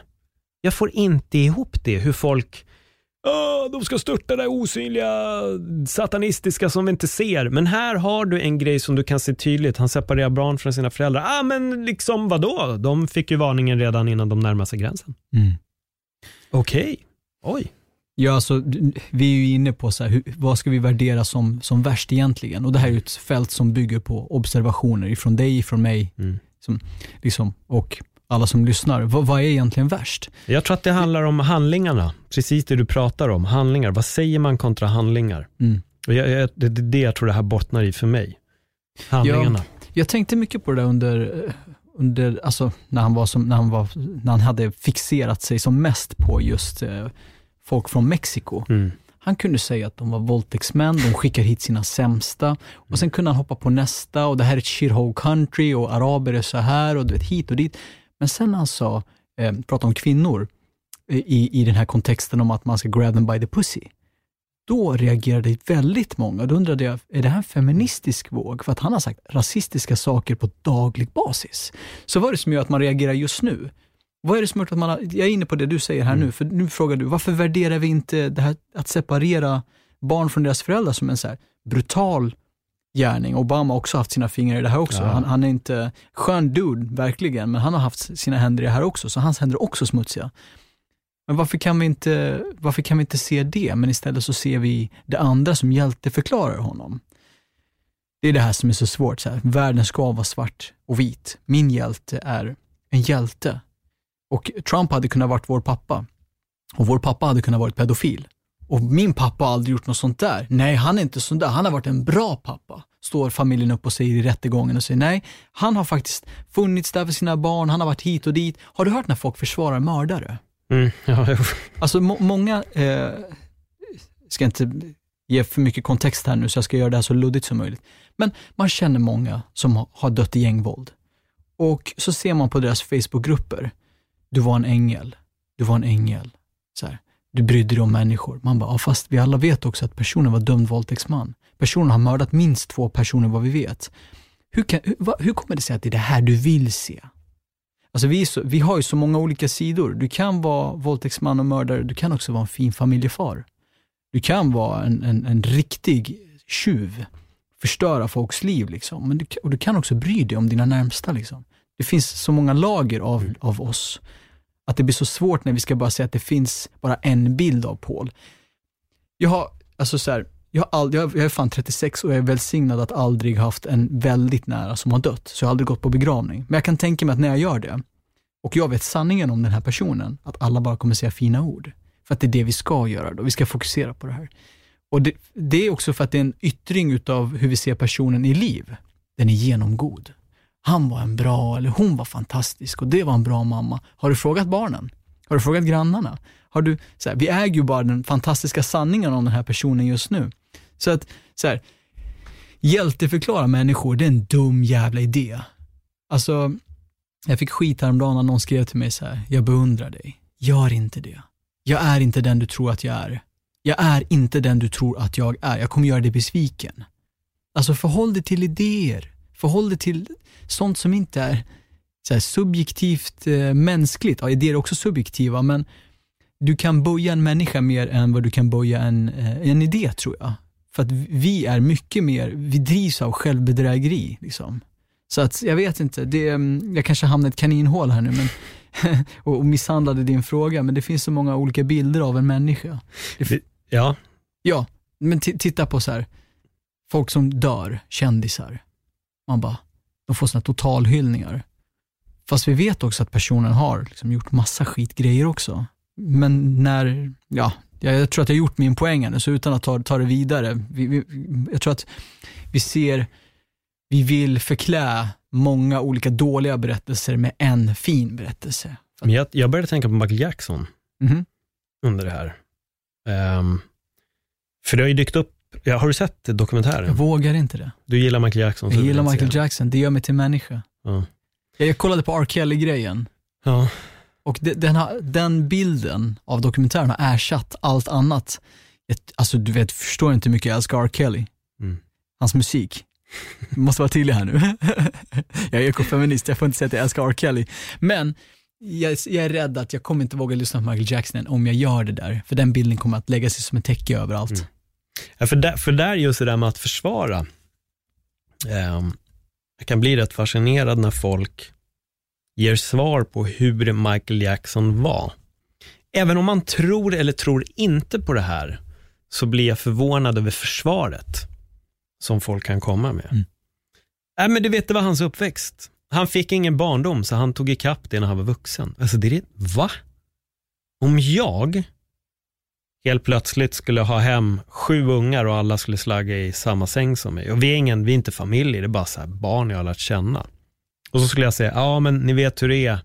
Knackig barndom, liksom, man tar igen det när man blir vuxen då. Och Mm. då behöver man ju umgås mycket med sjuåriga pojkar. Det, det är ju normalt.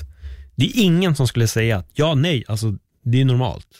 Vet, min granne, samma sak.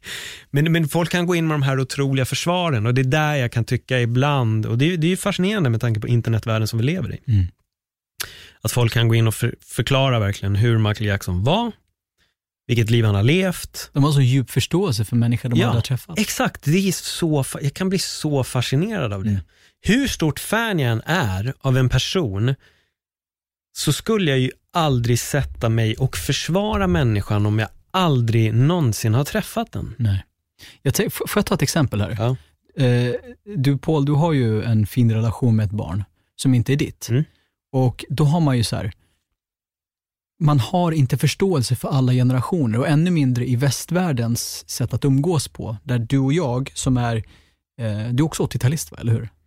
Jag är faktiskt 70-talist om Är man ska det? vara riktigt korrekt. Jag är 78. Fan, du är filf. Ja. Jag, sa- jag visste det när jag såg dig. I know. Ehm, du ser ut som 25. Brorsan, Åh, du ser ut som tack, 25. Nej men i alla fall, jag Ja. menar bara att det, det ligger i sin natur att en sån som du och jag ehm, ska umgås. Vi ligger någonstans i samma Mm. ålder, vi ligger någonstans i samma eh, vi säga, kön och mycket mer som gör att vi är kompatibla. Mm. Och när man sticker utanför det, typ om jag ska börja, jag har en vän som är 75, ehm, som få, jag tror att när vi sitter och fikar eller äter middag, folk undrar, vem fa, hur fan hänger de ihop? Har hon snatchat honom från ett tredje världen-land liksom? Har han kommit hit som, ett, som en ankarunge? Ska han ditcha henne nu när han har fått medborgarskap? Det är det jag bara tänker på, hur folk ser relationer. Men att så här, vi är så svårfångade att när, när jag, som tror jag förstår mig på Paul, som har en fin relation med ett barn, då kan det bli så här, men varför då? Men det är ju inte ditt barn, det måste ju vara ditt barn för ni ska ha en relation. Men att man inte förstår liksom hur, eh, hur mångfacetterad, vi är som lökar, vi hatar det där uttrycket, det är så jävla klyschigt, men det finns så många olika lager. Och det här är ett lager, liksom. Där du har den relationen. Du kanske inte sitter och pratar om Qanon med den här grabben. Nej, men han frågade mig om Trump, det är jätteroligt. Ja, Ja. han började fråga mig om Trump. Vi eh, var hos min morsa och hoppade studsmatta. Mm. Jag kan dra den här storyn bara för folk, för folk har ju nog ingen aning. Um, alltså, Jag gillar det, jag gillar när du pratar om honom faktiskt. ja, Det låter fint. nej men mitt, eh, jag var tillsammans med en tjej för några år sedan. Vi var tillsammans i fyra år. Och jag lärde känna Leon då som han heter. Jag lärde känna honom när han var ett och ett halvt typ. Och jag har haft en jättestor del i den här familjen. Vi, alltså alla, båda familjerna kom jätte, jättenära. Och vi umgicks väldigt mycket och han har varit väldigt mycket hos oss. Mm. Eh, alltså jag och mitt ex då, när vi var tillsammans, han var väldigt mycket med oss. Och när det här har tagit slut så har vi ändå bibehållit kontakten. Jag har jättebra relation med hans mamma. Jag har även jättebra relation egentligen med faktiskt hela mitt ex släkt. vilket är ganska roligt. Det är Ehm, som ett avsnitt ur Seventh Heaven. Ja men verkligen. Alla men- exen bor hemma hos Ja, prästen. det, det är helt galet och det är verkligen på ett sätt så blir det så tragiskt när man, när man tittar på det här, ibland, det är inte alltid familjer synkar i en relation. Mm. Men alla var tvärsynkade. Så att så här, alla, alla tyckte om varandra. Liksom. Min, min morsa synkade med mitt ex-mamma och så vidare. Liksom. Nej, men vi har bibehållit kontakten. Eh, vi har bibehållit, för att vi kom varandra jätte, jättenära, jag och den här uh, lilla grabben. Då. Han har ju förändrat, han har gett mig massa insikter som jag inte hade heller. Mm. Eh, för jag har inget barn själv, men han blev liksom som min, som min lilla pojk. Liksom. Eh, nej men han är skit, uh, han är grym. Han Mm. började, det jag skulle säga då var att han började fråga mig om Trump. Okej. Han gjorde det i somras. Och så sa han så här, men om han gör massa dumma grejer, han är idag sju. Varför hamnar han inte i fängelse för? Det är så här, hur ska jag förklara det för ett barn? Och då vill han veta, så här, vad är det han gör som är fel? Och jag sa, oh, så shit, jag vet inte, hur ska jag förklara det för honom? Men då sa jag det, jag bara, han har en förmåga att få folk att hålla med om saker som inte stämmer. Mm. Som till exempel om en tårta är jätteäcklig och alla vet att den är väldigt äcklig. Så när han säger att den är god, då kommer folk börja hålla med. Trots att de egentligen vet att den är äcklig.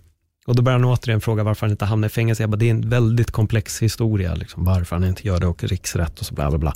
Men han är, det, är, det är lustigt att höra en sjuåring som är en djup tänkare, för han kan verkligen komma med utmanande frågor och de är inte utmanande i sig, Mm. men de är det just för att han är så ung. Och det är här, shit, hur fan ska jag lägga upp det här? Liksom? Är det inte sorgligt hur vi värderar ner barns tankar som lite dumma? Jag Alltså, tror, jag, jag, jag, nej, de är det- riktiga nej, filosofer när man tittar på, för att de kan, alltså en filosof handlar inte om en person som kan tänka färdigt. nej. En filosof kan bara ställa rätt frågor. Och barn är så otroligt Ja, jag kallar honom för alltså. filosofen ibland, för att det kommer verkligen de här frågorna. Men jag är nog mer, vet, för mig blir det en balans på hur, jag vill ju få honom att förstå Mm. också. Så att jag ska inte bara svara liksom som en magister, så här, "Ja, på grund av det här och det här, och så, så kan jag fatta ingenting.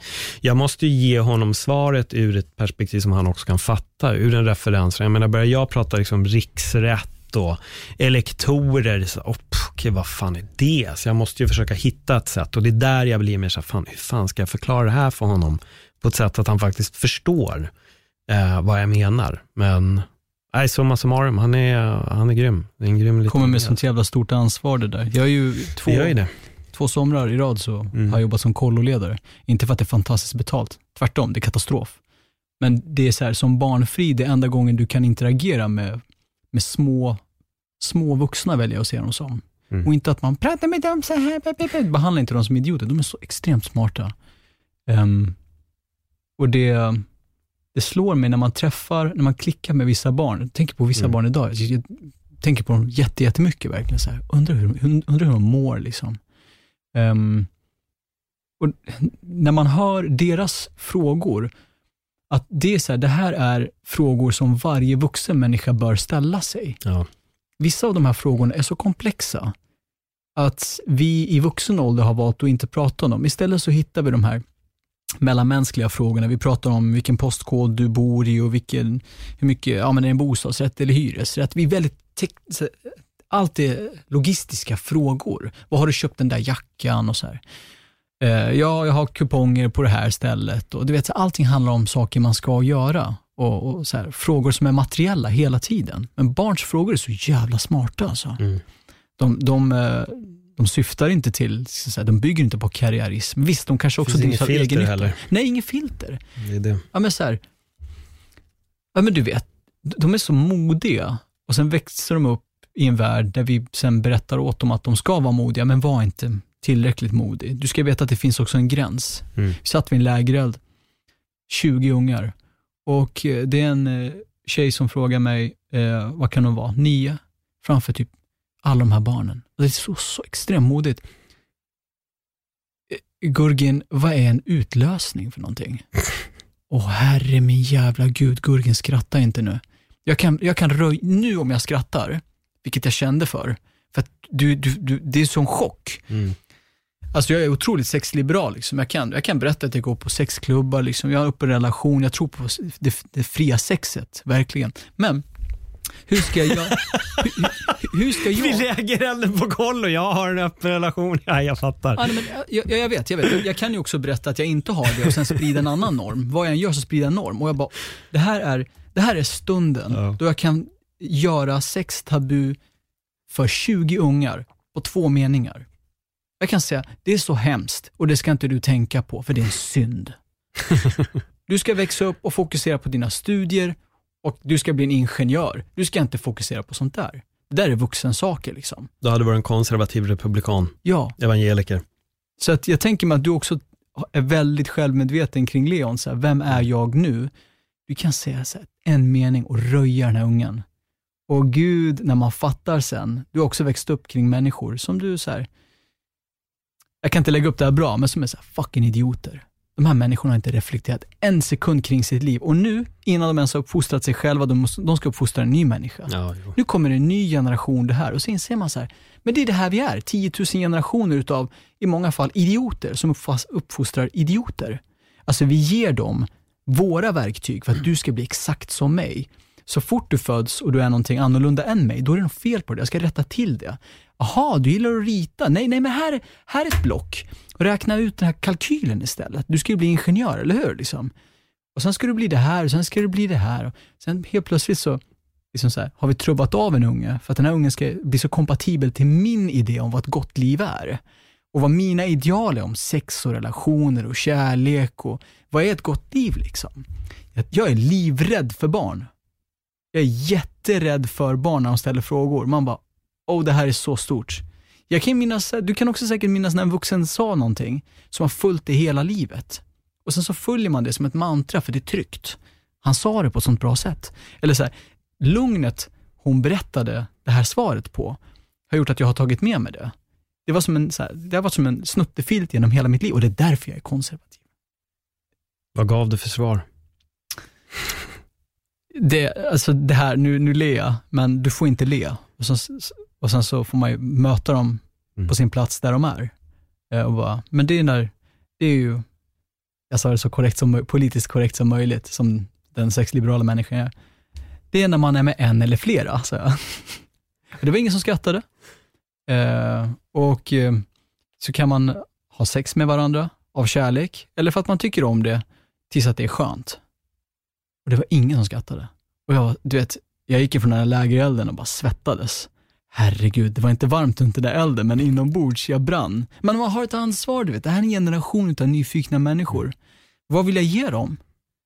Sen vet jag också att jag gav dem min världsbild. Jag gav dem inte det normativa. Jag hade kunnat göra det och säga så här, du som är tjej, du ska hitta en kille, eller hur? En person som identifierar sig som kille med en snopp. Och eh, du ska också identifiera dig som tjej och ni tillsammans i tvåsamhet, som två svanar, ska snurra ihop er i huvuden som i slutet på en Disney-film. Och sen ska ni köpa en bostadsrätt och ni ska låsa in er i utgifterna och sen ska ni betala av den här och sen så ska ni skaffa barn. Vad är det? En och en halv, 1,7 i Sverige. Och sen därifrån ska ni bara bygga vidare den här kärnfamiljen och bara jobba, jobba, jobba. För att vi ska jobba.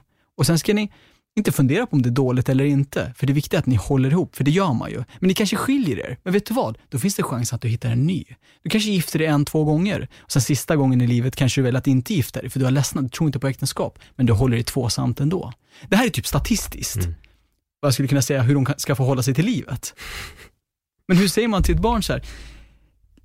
Jag tror att de frågar i grund och botten, alltså nästan alla frågor, så här, vad är meningen med det här? Varför lever jag för och varför lever du för?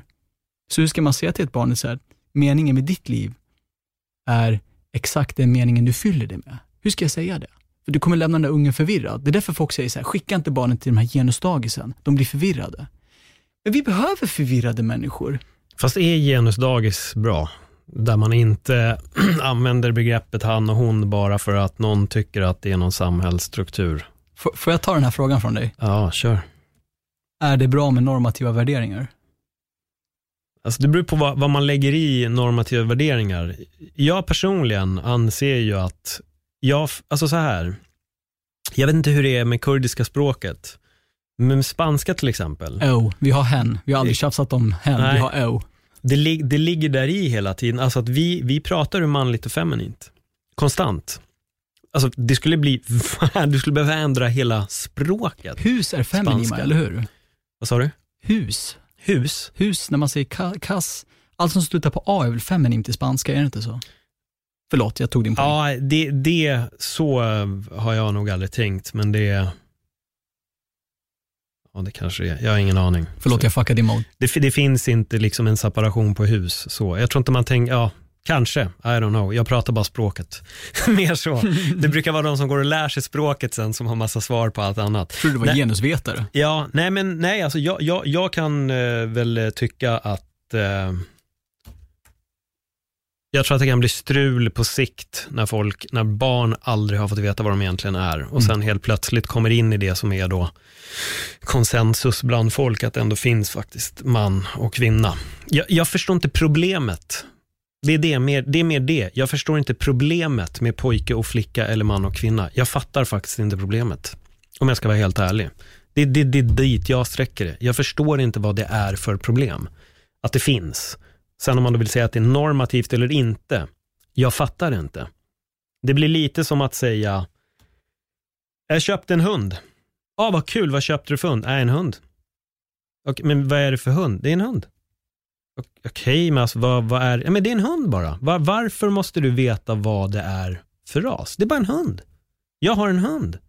Liksom, varför vill du göra en grej av det här? Om det är en schäfer eller en french bull. Jag har köpt en hund. Jag fattar inte varför du måste lägga den här äh, hundriarkatiska liksom, ideologin i det hela. Jag har köpt en hund. Där för mig Hey, I'm Ryan Reynolds. Recently, I asked Mint Mobile's legal team if big wireless companies are allowed to raise prices due to inflation. They said yes. And then when I asked if raising prices technically violates those onerous two year contracts, they said, What the f are you talking about, you insane Hollywood ass? F- So to recap, we're cutting the price of Mint Unlimited from $30 a month to just $15 a month. Give it a try at mintmobile.com slash switch. $45 upfront for three months plus taxes and fees. Promo rate for new customers for limited time. Unlimited more than 40 gigabytes per month. Slows. Full terms at mintmobile.com. Wow. Nice. Yeah.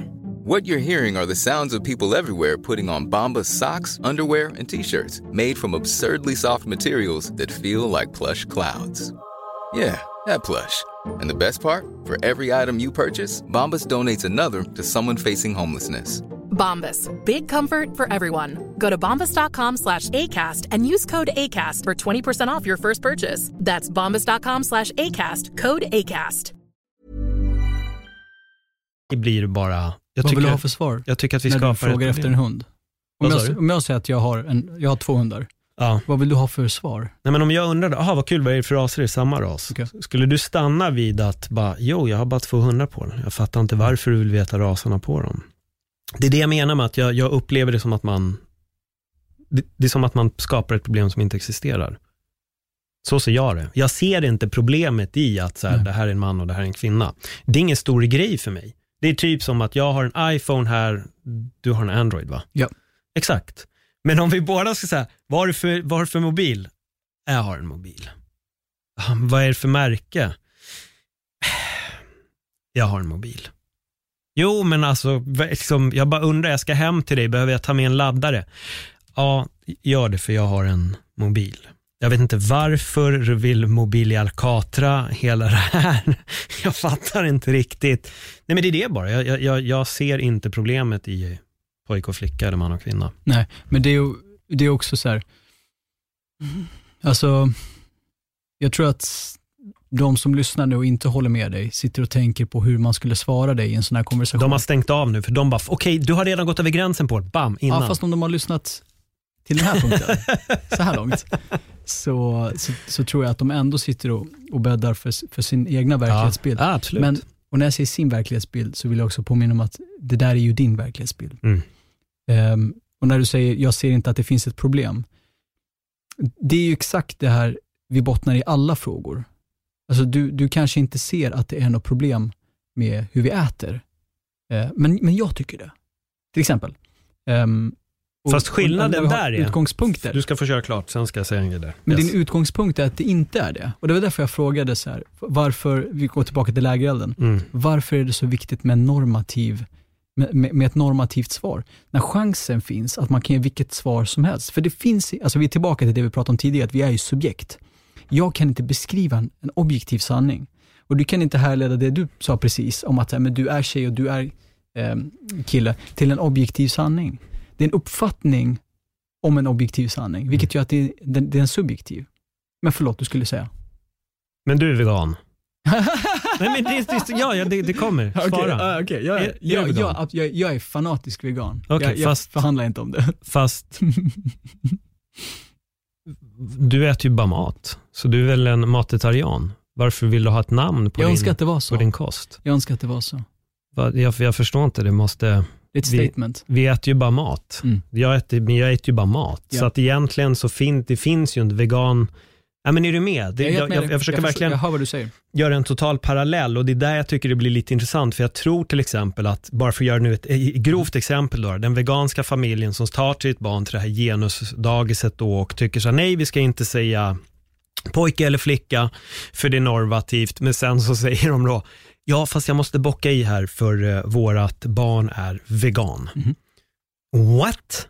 Alltså är du med? Då blir det på något sätt också, fast vänta nu, åt ett sätt vill du ha ett namn, men sen vill vi inte ha ett namn på egentligen det mest uppenbara bara.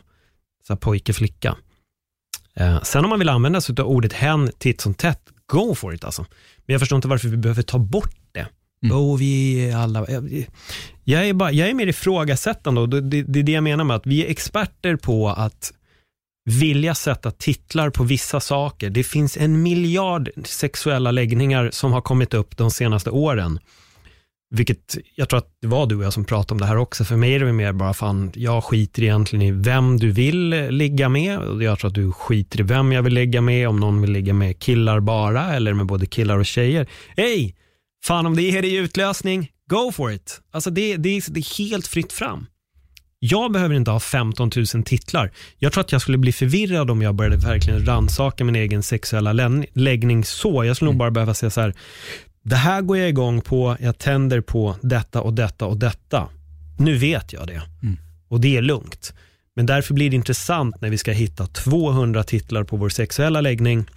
Men helt plötsligt vill vi då ta bort att så här, våra barn från och med nu har inget, de är könslösa.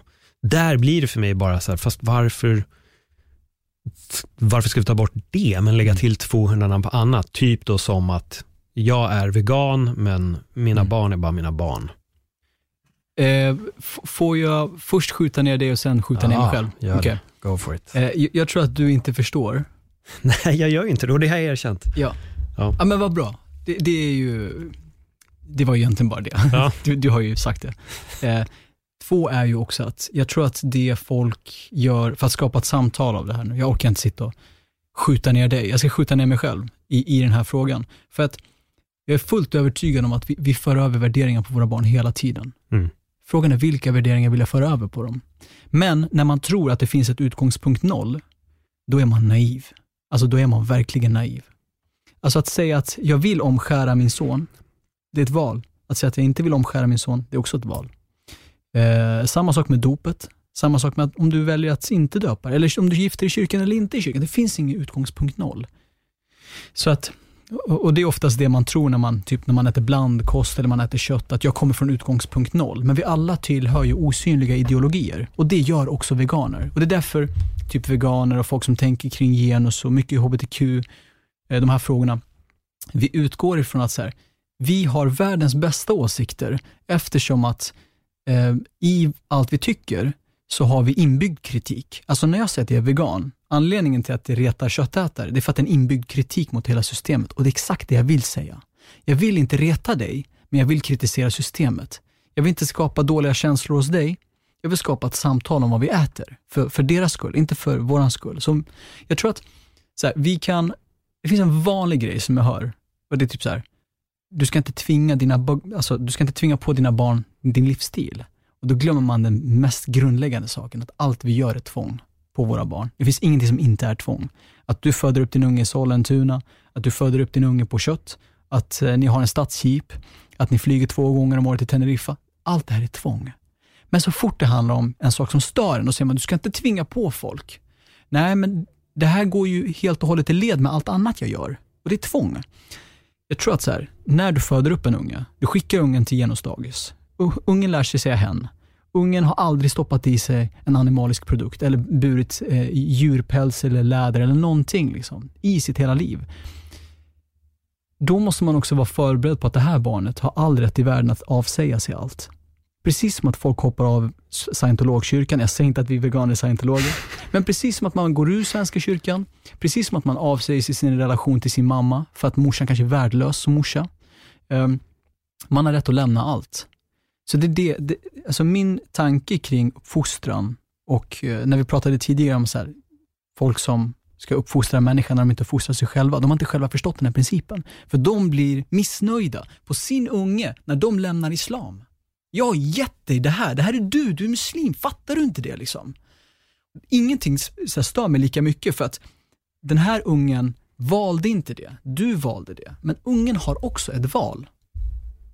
Så att jag, jag tänker att det är det man får förhålla sig till. Typ, jag har gett dig det här, men du måste också kunna välja bort det här. Som jag föder upp en veganunge, du får göra vad du vill med det här sen. Men just idag, du bor under mitt tak och då är det ju så. Jag, jag kan ju välja precis vad som helst att stoppa i det. Jag kan stoppa i det icke-ekologiskt. Jag kan stoppa i det ekologiskt. Båda är tvång. Det är tvång för mig att göra dig heterosexuell. Det är tvång för mig att du blir så här. Det är tvång för mig att göra det där.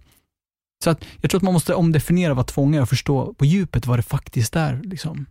Ja, nu är inte jag inne på tvång, jag tror mer så här, jag, jag, jag kan säga så här, jag har inte koll på hur genusdagis funkar. Jag vill bara förtydliga det så att inte folk tror att jag sitter och liksom spränger genusdagis. Eh, egentligen är det bara frågan om att kalla sina barn för han och hon. Eller pojke eller flicka, det är nog mer det. Mm. Sen om du vill säga hen, absolut. Jag, det, det, det, det jag tänker lite på här, det var någon familj och så fick de frågan, ja, oh, de hade fött ett, ett barn och frågan blev då om det var en pojke eller en flicka. Och de vägrar att svara på den frågan det för mig blev bara väldigt konstigt.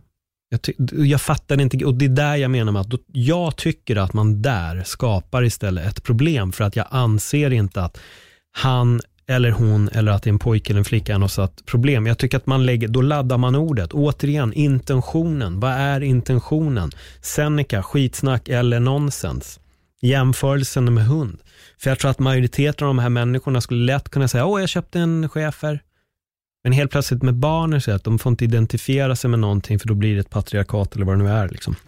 Och det är där jag, återigen, jag, ty jag tycker att vi många gånger försöker att skapa vissa problem. Jag tror att det var lite när jag hade surrat med, med Alex också om just fly från Syrien. Då blir det det här, äh, folk har riktiga problem som handlar om liv och död alltså. Att bara överleva. Men här skapar vi någonstans ibland alltså, i min mening så icke-existenta problem. Som Jonas Gratze sa i podden också, för han har bott i Asien i väldigt många år sedan. Han bara, i Sverige så blir det en diskussion om diskussionen. Att det är där vi är. Jag, jag tror att det är att hade vi blivit krigsdrabbade eller att det blivit inbördeskrig eller folk började dö för att det var en ebola-pandemi istället för bara en corona. Då tror jag att folk hade skitit i de här och jag tror nog också för att för mig handlar det mer om att hitta mig själv, mina egna problem. Alltså om folk vill köra med, om du vill kalla ditt barn för ingen, ingenting, jag skiter faktiskt i det. Gör din grej, Gör verkligen din grej. Om, om du upplever det som din fantastiska verklighet, kör. Det drabbar inte mig. Jag tycker det är intressant att diskutera koncept, lite som vi redan har gjort i den här podden mm. hela tiden. Så kör. Men för mig tror jag bara det handlar om att jag försöker hela tiden ransaka mig själv. Vad gör jag för att skapa mer problem i min egen verklighet? Om jag sitter och nöter ner mig i att såga veganism i, i ett år, kommer jag må bättre av det? Nej, jag kommer förmodligen inte det. Om jag dyker ner i Trump-hålet i ett år och dedikerar hela året till det, kommer jag må bättre av det? Nej, förmodligen inte. Men om jag börjar titta på mig själv, vad gör jag, hur agerar jag, hur är mina handlingar, hur vill jag mm. försöka då bli liksom en bättre person bara och så här, vad, vad, vad kan jag göra för att förändra mig själv utan att försöka förändra hela världen? Men jag tror att vi många gånger vill hellre förändra världen än att försöka förändra oss själva. Vi vill förändra det som är runt omkring oss för att det som är i oss är oftast svårare att förändra. Och då tror jag vi hamnar ibland på ren absurd problematik. Och det är inte bara det ämnet, det finns väldigt många saker som jag kan tycka är att man har skapat en absurd problematik. Nu blev det här ett exempel. Jag, jag håller med om att inre omställning är den svåraste av dem alla. Yttre är ganska enkel. Skyll på politiker, sälj din bil och så sådär. Men sen så inre är ju så här, hur, vad förhåll, hur förhåller jag mig till vissa saker? Det är mina känslor om, om vissa saker. Men jag tror att, um, jag tror att om jag, oh, gud, det är sällan som jag säger att folk har fel, men jag måste säga det nu. Sättet jag tycker att du har fel på nu, det är att om vi ska titta på diskussioner utifrån eh, frågan om överlevnad eh, och, eh, och död, så är det ganska så svårt. Visst, det är en metadebatt i relation till det som händer i Sahel, till det som händer kanske i Kurdistan, till det som händer i många utsatta områden. En överlevnadsfråga vad som händer i Syrien. På vilket sätt ett genusdagis är en överlevnadsfråga? Ehm, den är relativ. Den är relativ till vår diskussion. Det är lite grann som att säga, det finns ingen fattigdom i Sverige. För att jag har aldrig sett några barn med uppsvullna magar här, gå runt och inte ha någonting att stoppa i sig. Men du och jag vet hur fattigdomen ser ut här. Den yttrar sig på ett annat sätt. Så jag, jag tänker att det vi måste vara medvetna om att så här, allt är politik. Det normativa är politik. Idag när vi går, det är väldigt inne just nu med eh, de här eh, gender reveal parties. Man ska smälla en ballong.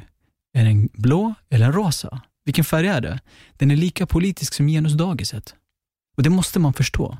Och jag hade bara hoppats på att så det normativa perspektivet också förstod hur politisk den var. Men när man ifrågasätter det, det här så kallade sunda förnuftet, det är ju så här man gör. Eller som du själv säger, jag ser inget problem med fälten. Eh, då blir det ofta så att man, man landar där i att så här, det där är politiskt och det här är inte så politiskt, för det är sunt förnuft. Ehm, så det här är några shots fired mot ditt perspektiv, men jag tänker att så här, okej. när man har, när man har utgångspunkter så hamnar man oftast i vad som är nödvändigt och inte. Det här är ju inte, jag vet att det här handlar inte på något sätt om de med klimatflyktingarna, snart 80 miljoner eh, flyktingarna runt hela jorden. På, på vilket sätt är det här en överlevnadsfråga där du imorgon kan dö eller leva? Om vi ska utgå ifrån det, då kan vi sluta prata om de flesta frågorna. Det, det är inte riktigt den utgångspunkten jag gör, då har jag nog formulerat mig lite dåligt. Det jag menar är, Eller så förstår jag helt värdelöst. ja, nej men det jag menar med det istället är att jag tror att det finns riktiga problem. Sen kan man ha små problem som är helt okej att vara dina problem. Ehm, jag tycker inte att man ska förminska folks problematik. Men om vi nu hårdrar problem då, så är det ju inte ett problem kanske direkt som behöver en lösning. Att så här, oj det här behöver en lösning nu, kolla det här är roten till allt ont och det här leder oss liksom i ett fördärv på grund av att vi pratar så.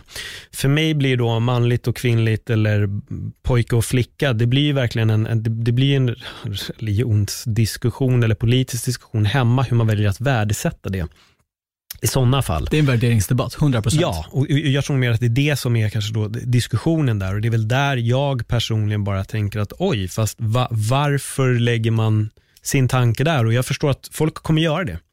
Precis så som folk vill hitta andra saker som de anser är livsviktiga eller det här måste ändras och det måste göras. Jag tror bara att de senaste åren så tycker jag bara att jag upplevt att det är väldigt mycket, i min mening, jävligt menlösa diskussioner där ute. Um, och folk får ha de diskussionerna. Om det är deras verklighet och de anser att det här är fan det verkligen viktigaste vi kan göra nu. Världen kommer bli en ännu bättre plats om vi lyckas göra den här förändringen. Jag anser bara att det kommer inte bli en bättre plats av den förändringen, för det är någonting som inte kommer göra en skillnad. Jag tror någonstans istället att det kanske blir, det vet jag, jag tror till och med att det finns statistik på det, jag ska inte svära, men, men jag tror att, det, finns, att det, det har blivit knas för vissa barn som inte har fått en referensram och sen kommer de ut i verkligheten och så blir det så oj, fast det här har jag aldrig hört talas om. Och det tror jag nog också man kan göra med till exempel, då väldigt, om man tar väldigt religiösa barn till exempel, i USA, eh, där de får inte lära sig någonting om sex. De får inte lära sig någonting om hur egentligen barn kommer till. Och det leder till stora problem sen, istället för att de har aldrig fått den här lärdomen om det. Och då blir det ett problem. Medan de religiösa där då anser att nej, vi försvarar bara våra barn. Känner du till det här med abstinence? Mm, När det handlar om, ja, kristna då ska inte ha sex förrän de har Ja, gift sig. ja, ja, ja, absolut. Återhållsamhet. heter. Återhållsamheten, yes, Exakt. som man också firar med ringar ibland Exakt, exakt. Mm. Och då var det då en bild som var safe sex. Den vanliga safe sex-bilden, det är då på två kondomer. Men här var det två ringar. Och då säger, då får, jag vet inte var jag såg det här, det här är ganska länge sedan jag såg det, det var någon dokumentär som handlade just om sex. Och då kom de in på det här i ett avsnitt. Och då är frågan till den här då, pastorn, eller vad han nu var, så varför lär ni inte barn om, varför får de ingen sexundervisning?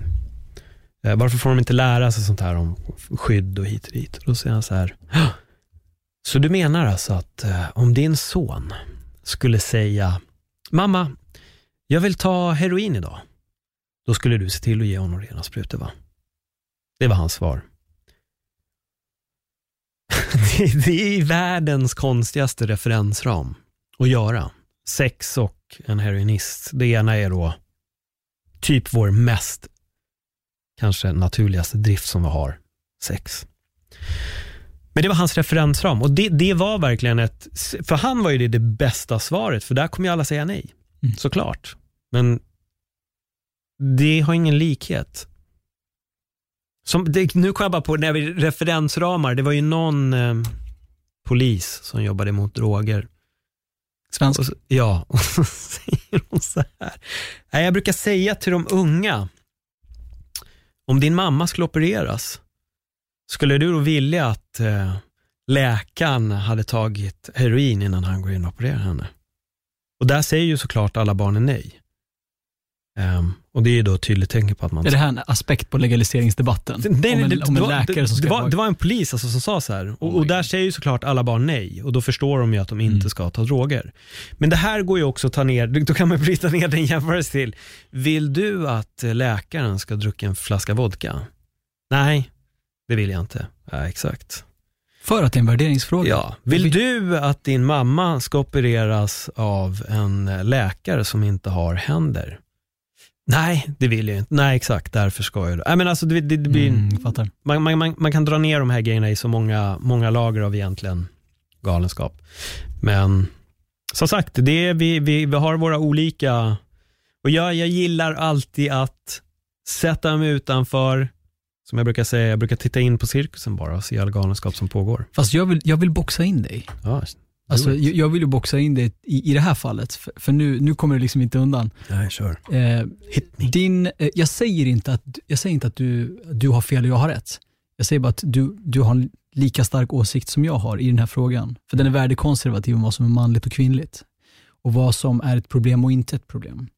Eh, de bottnar i ideologier. Och det, det är det jag säger att det, det är därför vi, så här, du, för att, oh, det här blir intressant. För att komma tillbaka till det vi pratade om, så här, du har ju ingen ism du förhåller dig till. Och jag förhåller mig till jättemånga ism. Men nu ska jag säga att här förhåller du till en ism. Och det är konservatism. Och, och det, det är absolut ingen ism. Du får, du får liksom ta det, ta det som du vill. För att, och det, är det det är därför en människa är mångfacetterad. Jag skulle säga att du är progressiv, du är liberal. Det finns också element av konservativa drag. Och det, det, är så, det, det, det är därför jag säger inte att du, du är inte bara konservativ, men du är konservativ här. Jag, jag tror att från vårt förra samtal, om jag får lyfta en grej som jag tänkte på under min två Mm. timmars bussresa tillbaka, det var att du, för att jag tror att vi kan, vi, kan, vi kan prata färdigt om den grejen också, men jag tror att det som ligger i botten, och du får säga till mig om jag har feltolkat det eller inte, det är ju tanken om just, för varje gång jag har gästat dig, och jag, så jag har sagt ord som moral och etik, Mm. så, så vrid, du, du, du vrider lite på liksom leendet nu också. Det sticker Ja. i dig. Jag Nej, tror att det det sticker i den, så här, för att du ser, jag tror att du ser utgångspunkt noll i moralen och etiken. Och jag tror att, så här, ehm, när jag pratar om moralisk filosofi, Mm. så utgår jag oftast från så här, hur man bör leva och politisk filosofi om hur vi bör leva och att vi alla har ett förhållningssätt. Men här hörde jag verkligen så här, shit, för jag ville fråga dig, vad är dina utgångspunkter i det och vad är din uppfattning om det? Jag tror att du uppfattar de här som väldigt värd, negativa ord, när jag säger att jag har en moral och etik. Nej, alltså inte alls. Det är nog mer bara, om vi nu ska försöka dra ett slutstreck på det här f- första då. då. Oh, shit, vi kommer aldrig kunna nej, nej, nej, men som, som å, återigen då, det handlar inte, alltså för sen nu slänger konservativ, jag blir väldigt full i skratt där, för jag anser att jag verkligen inte är konservativ. Och, och som jag säger igen, om, om, om du som mamma och pappa upplever att det här är det bästa vi kan ge vårt barn, för att jag mådde så dåligt under hela min barndom när jag blev kallad för pojke och min fru, eller då vad ni nu vill kalla varandra då. Om det förstörde hela er uppväxt så pass mycket och ni vill rätta det felet på något vänster, ja men kör i vind. Mm. Det är inte mina barn. I slutet av dagen, jag skiter fullständigt i. Jag tycker återigen att det är intressant att diskutera ämnet. Eh, folk kommer kunna säkert bryta ner mig och förklara och vill slänga in mig i fack. Jag har pratat jättemycket om det här med om att jag verkligen inte gillar när folk försöker slänga in mig i fack. För att jag, Var det därför du skrattade så att du var konservativ i den här ja, frågan? ja, det var därför jag blev väldigt full i skratt. Och så, sen återigen, det är så här, alltså, jag bryr mig egentligen inte, men jag tycker det är väldigt intressant att diskutera det här. Mm. Jag, jag kan tycka, som Gratze sa, vi diskuterar diskussionen just nu. Och det blir fe, fe, fenomenet... Ja, nu är det meta som fan, Exakt, alltså. och, och fenomenet blir, det blir intressant och jag är nog mer bara, som sagt när jag tittar på världen, jag, jag kan bara se vissa saker som människor vill göra för att förbättra världen på något sätt och ibland så återgår jag alltid till frågan, Mm vad behöver du förändra hos dig själv? För att det är där jag landar med mig själv många gånger när jag tänker på, på vissa saker som sker i världen. Hur kan jag förhålla mig till det här? Vad behöver jag egentligen förändra hos mig själv? Och jag tror mer det handlar om på något sätt så här, det kommer låta så jävla pretto kanske, men så den, den ultimata friheten på något jävla sätt. För mig själv. Liksom. Att jag vill kunna prata om, om väldigt mycket, jag vill kunna ha mina åsikter, men jag vill aldrig tvinga på mina åsikter. Alltså folk får skitgärna sitta och tycka att jag är helt, totalt ute och cyklar. Liksom. Eh, och de får lägga vilken färg på den cykeln som de vill, om det känns bättre för dem. Det spelar liksom ingen roll. Ehm, men som sagt, jag, jag tror mer här handlar det bara att jag lyfter, jag, jag säger, jag skiter i genusdagis, bla bla bla. Jag kan bli lite förvånad med det här, återigen som jag redan sagt flera gånger, jag förstår inte vad, vad gör det för skillnad att säga en sak kontra inte? Referensen med hund eller vegan. När det gäller moral, så tror jag mer att det är att moral Moral blir ju en egen filosofi på ett sätt.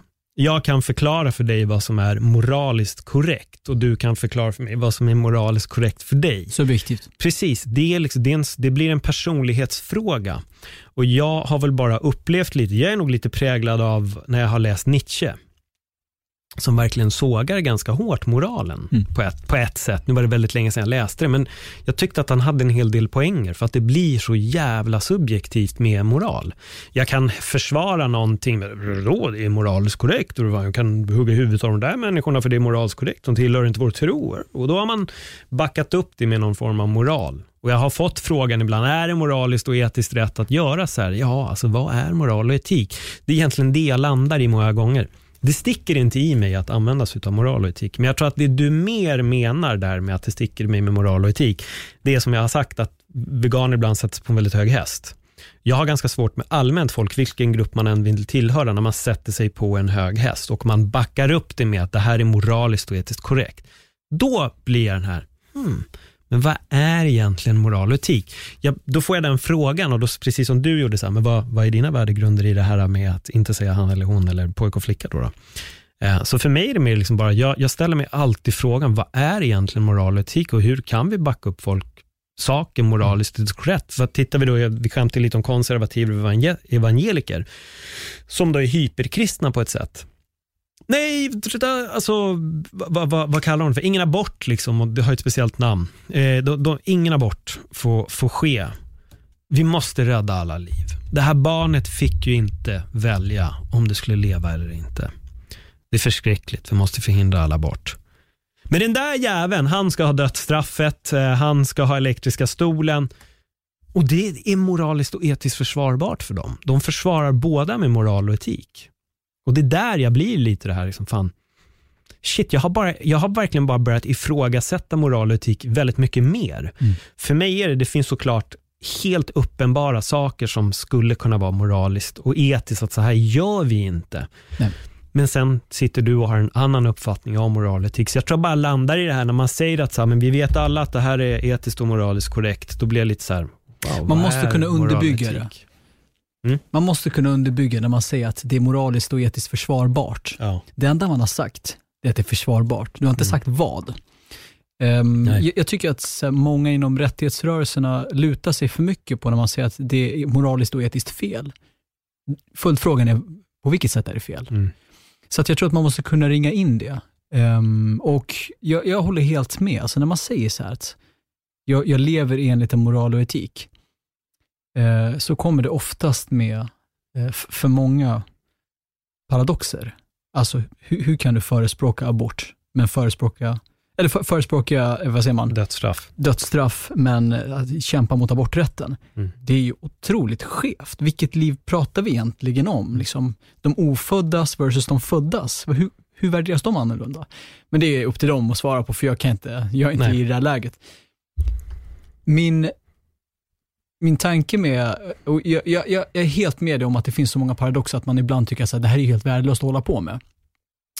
Men oavsett om vi förhåller oss till den i ord eller inte, så skulle jag säga att eh, man, man gör det i sin praktik. Alltså du, du kan ju tycka att det inte är ett problem, det här är inte ett problem och så här, ja, men lite, lite, lite den här diskussionen utan att upprepa allt skit vi har sagt idag. vi börjar om. Alltså, jag vill inte börja om igen. Eh, nej, men ni som har lyssnat så här långt fattar ju det, ungefär vad vi pratar om. Men också tar ju du sida. Mm. Du har inte sagt någonting. Ja, du har inte sagt att, du, att, det var, att, det, att det var en konservativ inställning. Jag sa det. Jag har inte sagt att du var konservativ, men på den delen, det här är en konservativ eh, aspekt. Och det, det jag vill säga är att du är inte en konservativ människa, men jag har också konservativa drag. Eh, och jag, jag har mycket utav allt jag också. Så att jag säger bara att så här, när man avsäger sig moral och etik för att det är ett stort språkligt hyckleri, vilket det oftast är också, för man kan inte efterleva det. Och det som jag sagt tidigare, liksom, är det en fin teori som du inte kan praktisera den, kasta den åt helvete. Um, du är ju konsekvent på det sättet att du säger att jag förhåller mig inte till någonting. Men problemet där är ju också att du förhåller dig till saker. Jag, jag förhåller mig till min, min så kallade verklighetsbild, som jag har sagt också, det har jag sagt väldigt många gånger i podden, så hör och häpna här nu ni som är rosenrasande över den här Jag tror, jag tror diskussionen. inte att folk är det. Jag, jag skojar inte. lite, jag är lite skämtsam här.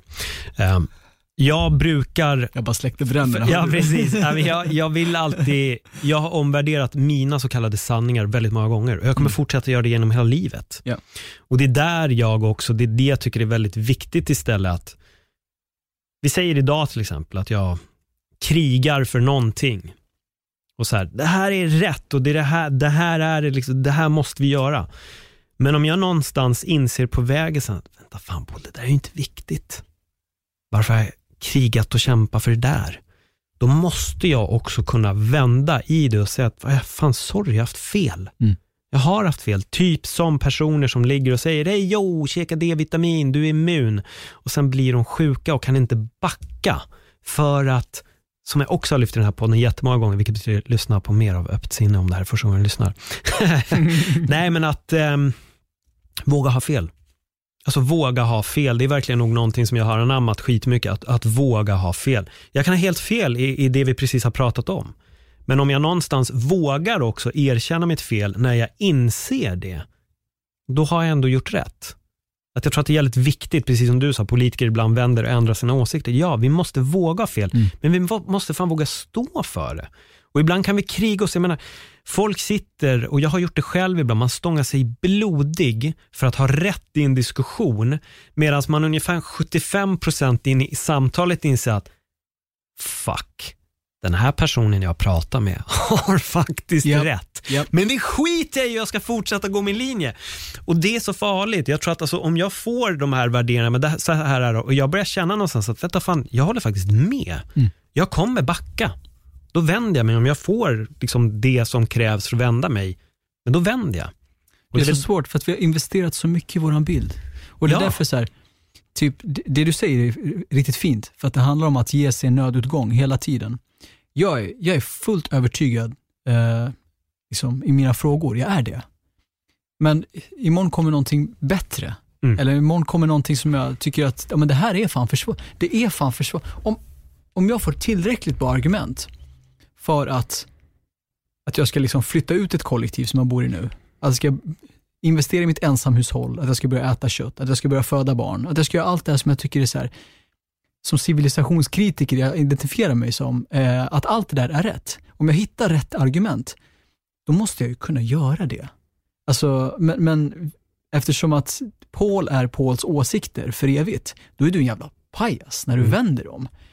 Kolla på honom, ah, nu kommer han tillbaka. Alltså, sådär. Och det, jag vet inte, jag, jag tror att vi har en moral och etik allihopa, utan att säga att vi, vi, vi, vi låtsas om som att vi inte har det då. Men om någon som lyssnar just nu känner så här, du, du har ingenting att förhålla dig till. Jag tror att du har din, någon, någonting ändå att förhålla dig till och när du lämnar det så, så vet du liksom inte vem, vem du är. För det är den här som håller dig samman. Jag är så här. Jag behandlar människor så här. Jag drar ut stolen för någon. Eller jag betalar notan först. Det här är jag. liksom.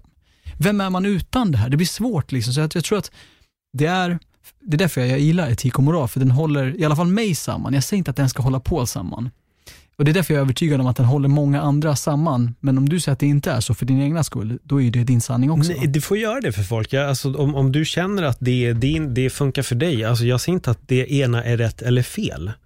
Det, det är inte det jag försöker få fram i den här diskussionen. Nej, jag jag, jag menar verkligen bara att den är subjektiv. Alltså, det är ditt moraliska och etiska rätt. Precis. Ja, Okej, det är rätt för dig. Och, Min veganism den kommer inte med en universell moralisk kod. nej. Eh, men det gör inte köttätande heller. Så- Nej, men så- jag tror att så i din skillnaden där, jag tror att skillnaden där är att i den diskussionen så säger inte en köttätare, ja, jag gör moraliskt och etiskt korrekt genom att ät, äta kött. Det är där jag tror att diskussionen blir annorlunda. Det är därför jag har lite svårt för det. och, du satte ord på det själv. Ibland säger man det utan att egentligen kunna förklara det. Vadå? Att, som du säger, att ibland säger man att men det är moraliskt och etiskt korrekt, men man kanske inte riktigt kan backa upp det Nej. med ord. Jag tror att det viktiga här är istället att backa upp det istället för att säga något. Lite som när, när, när folk kan säga, jag har lyssnat ganska mycket om Brexit. Eh, Åh herregud, har du följt hela grejen? Nej, men jag, James O'Brien han är så jävla bra på det här. Det är därför jag gillar att lyssna. Han är bra på att liksom, f- få folk att förstå, om man säger så. Standardfrågan blir då, okej, han bara, det, det, det, finns så mycket som är fel. Det finns så många lagar som det ska bli så skönt att få bort dem. Han bara, okej, kan du nämna en av lagarna? Jo, men det är jättemånga. Men kan du nämna en? Jo, men det är otroligt många. Okej, Mm. men kan du nämna en? Och till slut så säger folk, ja, men eh, bananerna måste ju böjas, eller vad det är. Det har blivit någon grej i England. Liksom.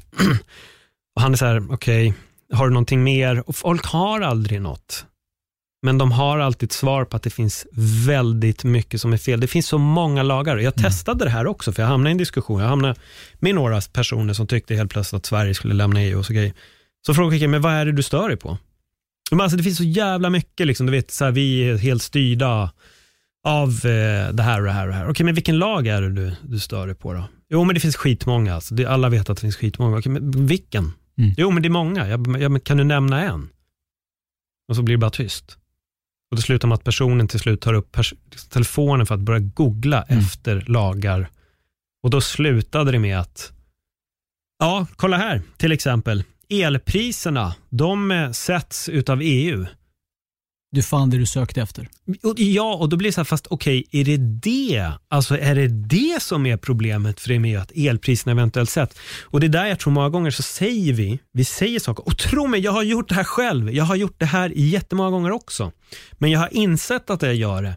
Därför försöker jag också nu att aldrig mer hävda att, alltså det finns så jävla många argument till varför den där genusgrejen inte är bra.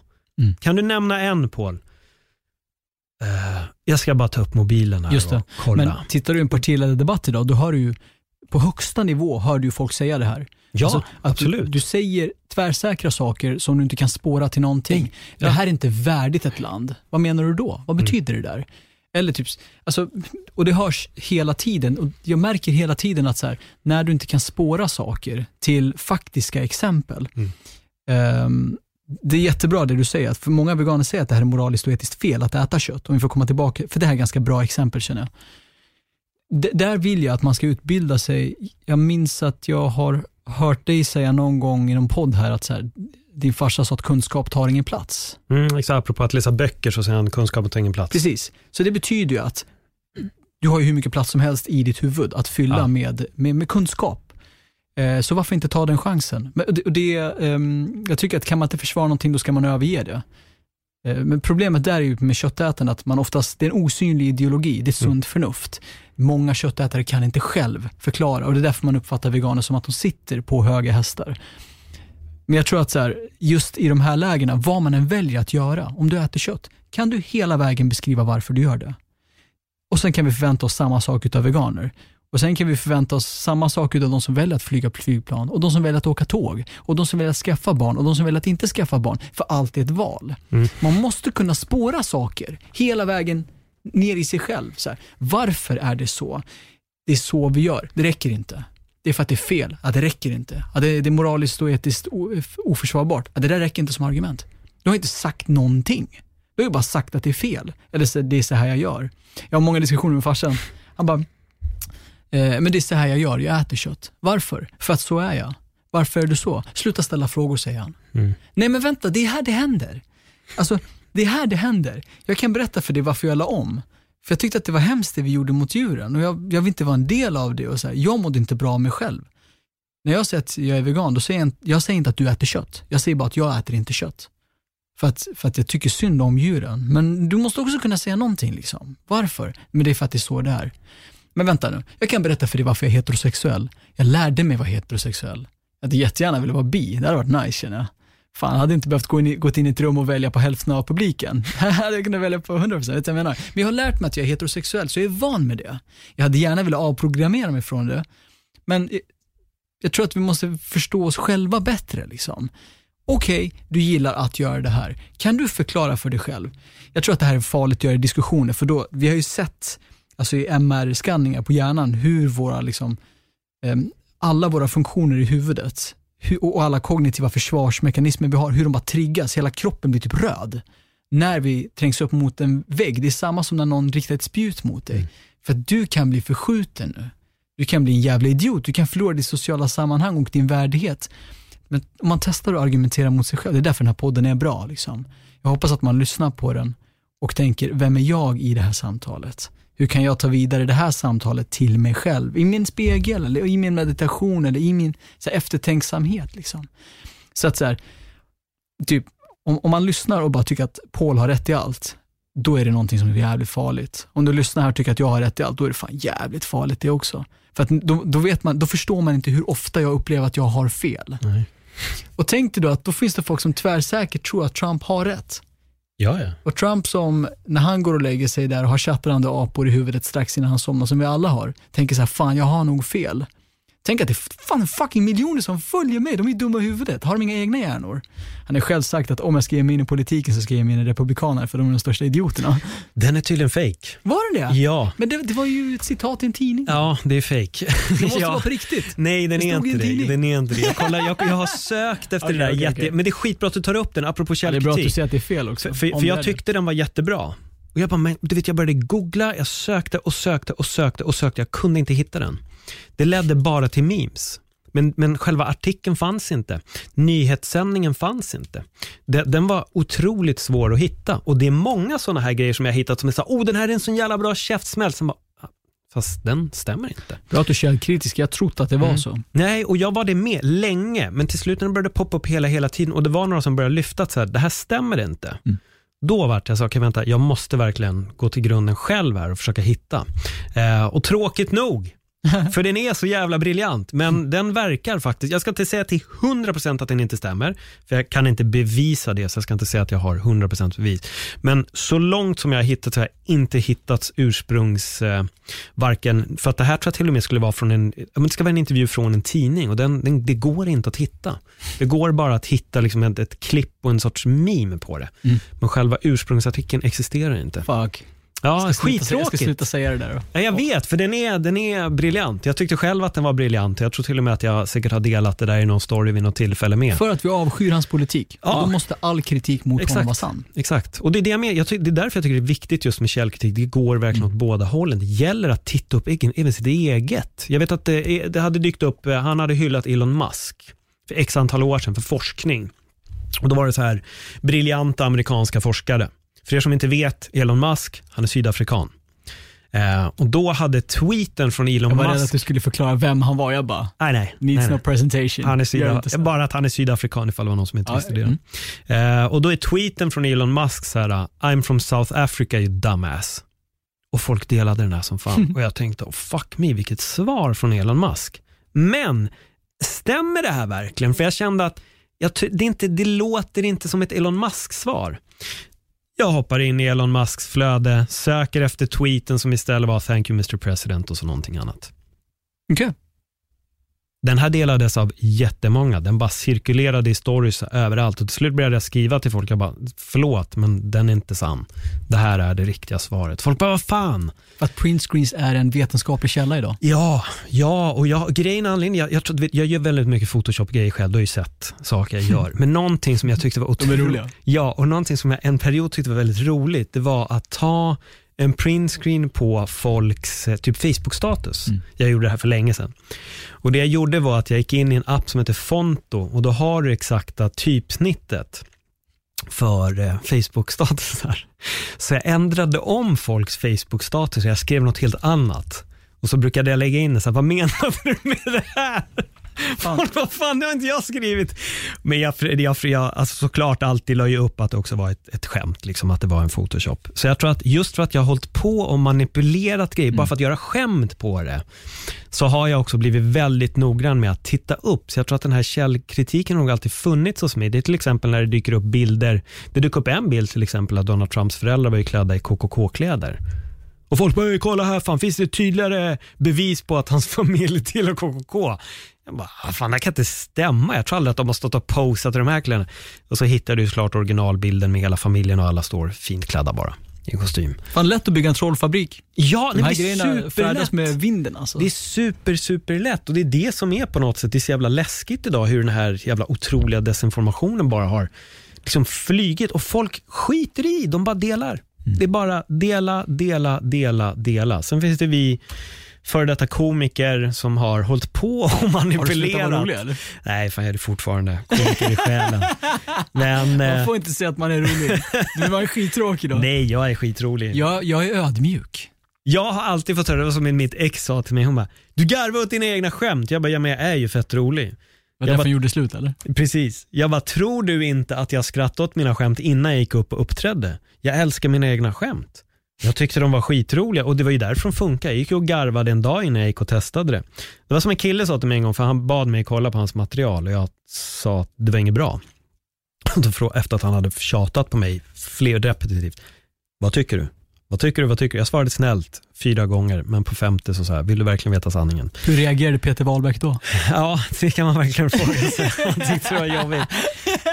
Nej, men det var ganska kul, för, för, för jag frågade den här personen, så jag, jag sa det, jag bara, okej jag ska vara helt ärlig med dig, jag bara, det här är, det här är skit, sa jag. Eh, men då frågade jag honom också, tycker du att det här är kul?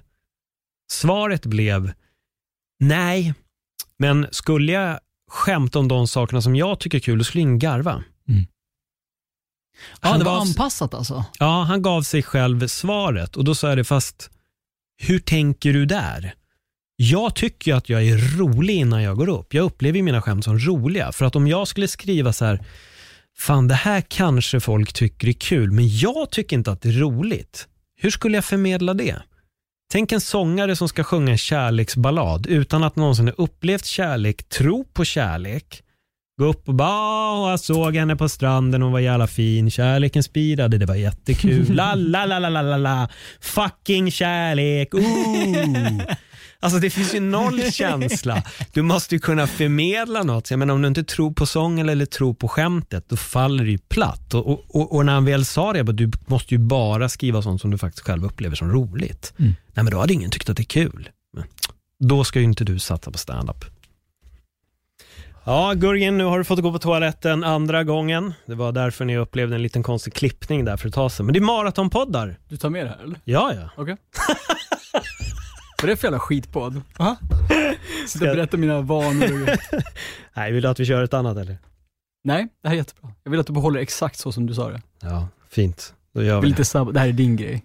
Det är, det ditt vardagsrum, inte mitt. Precis. Nej, men jag, alltså, det är väl det jag tror. Alltså, det gäller ju alla konstnärer eller vad man än gör. Om man inte tror på det man håller på med så kommer det falla ganska platt. Det kommer det definitivt göra. Vi tittar ju på saker så här publikanpassat. Kommer Mm. folk tycka det här är kul, säger komikern. Eh, jag, när jag gör poddar så gör jag samma sak också. Kommer folk tycka om det här? Mm. Så tänk om man kunde se bort om hela den grejen. Men det är så svårt. Alltså,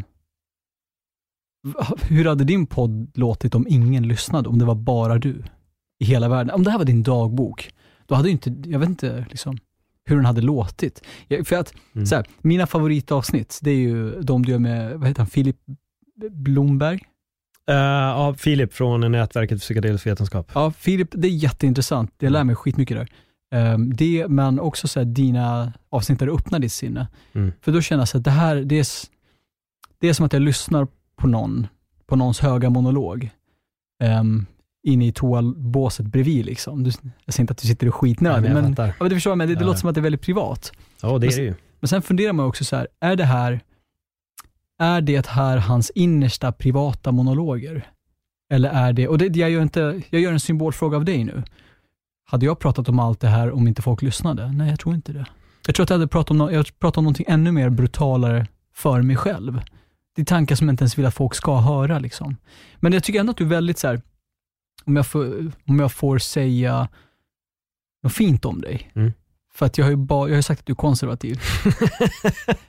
Nej, jag skojar. Med Jag stort skojar. K. Nej, jag skojar med dig. Eh, det är ju att du liksom, vi är ju många som har lås på våra dagböcker. Mm. Du har inte det.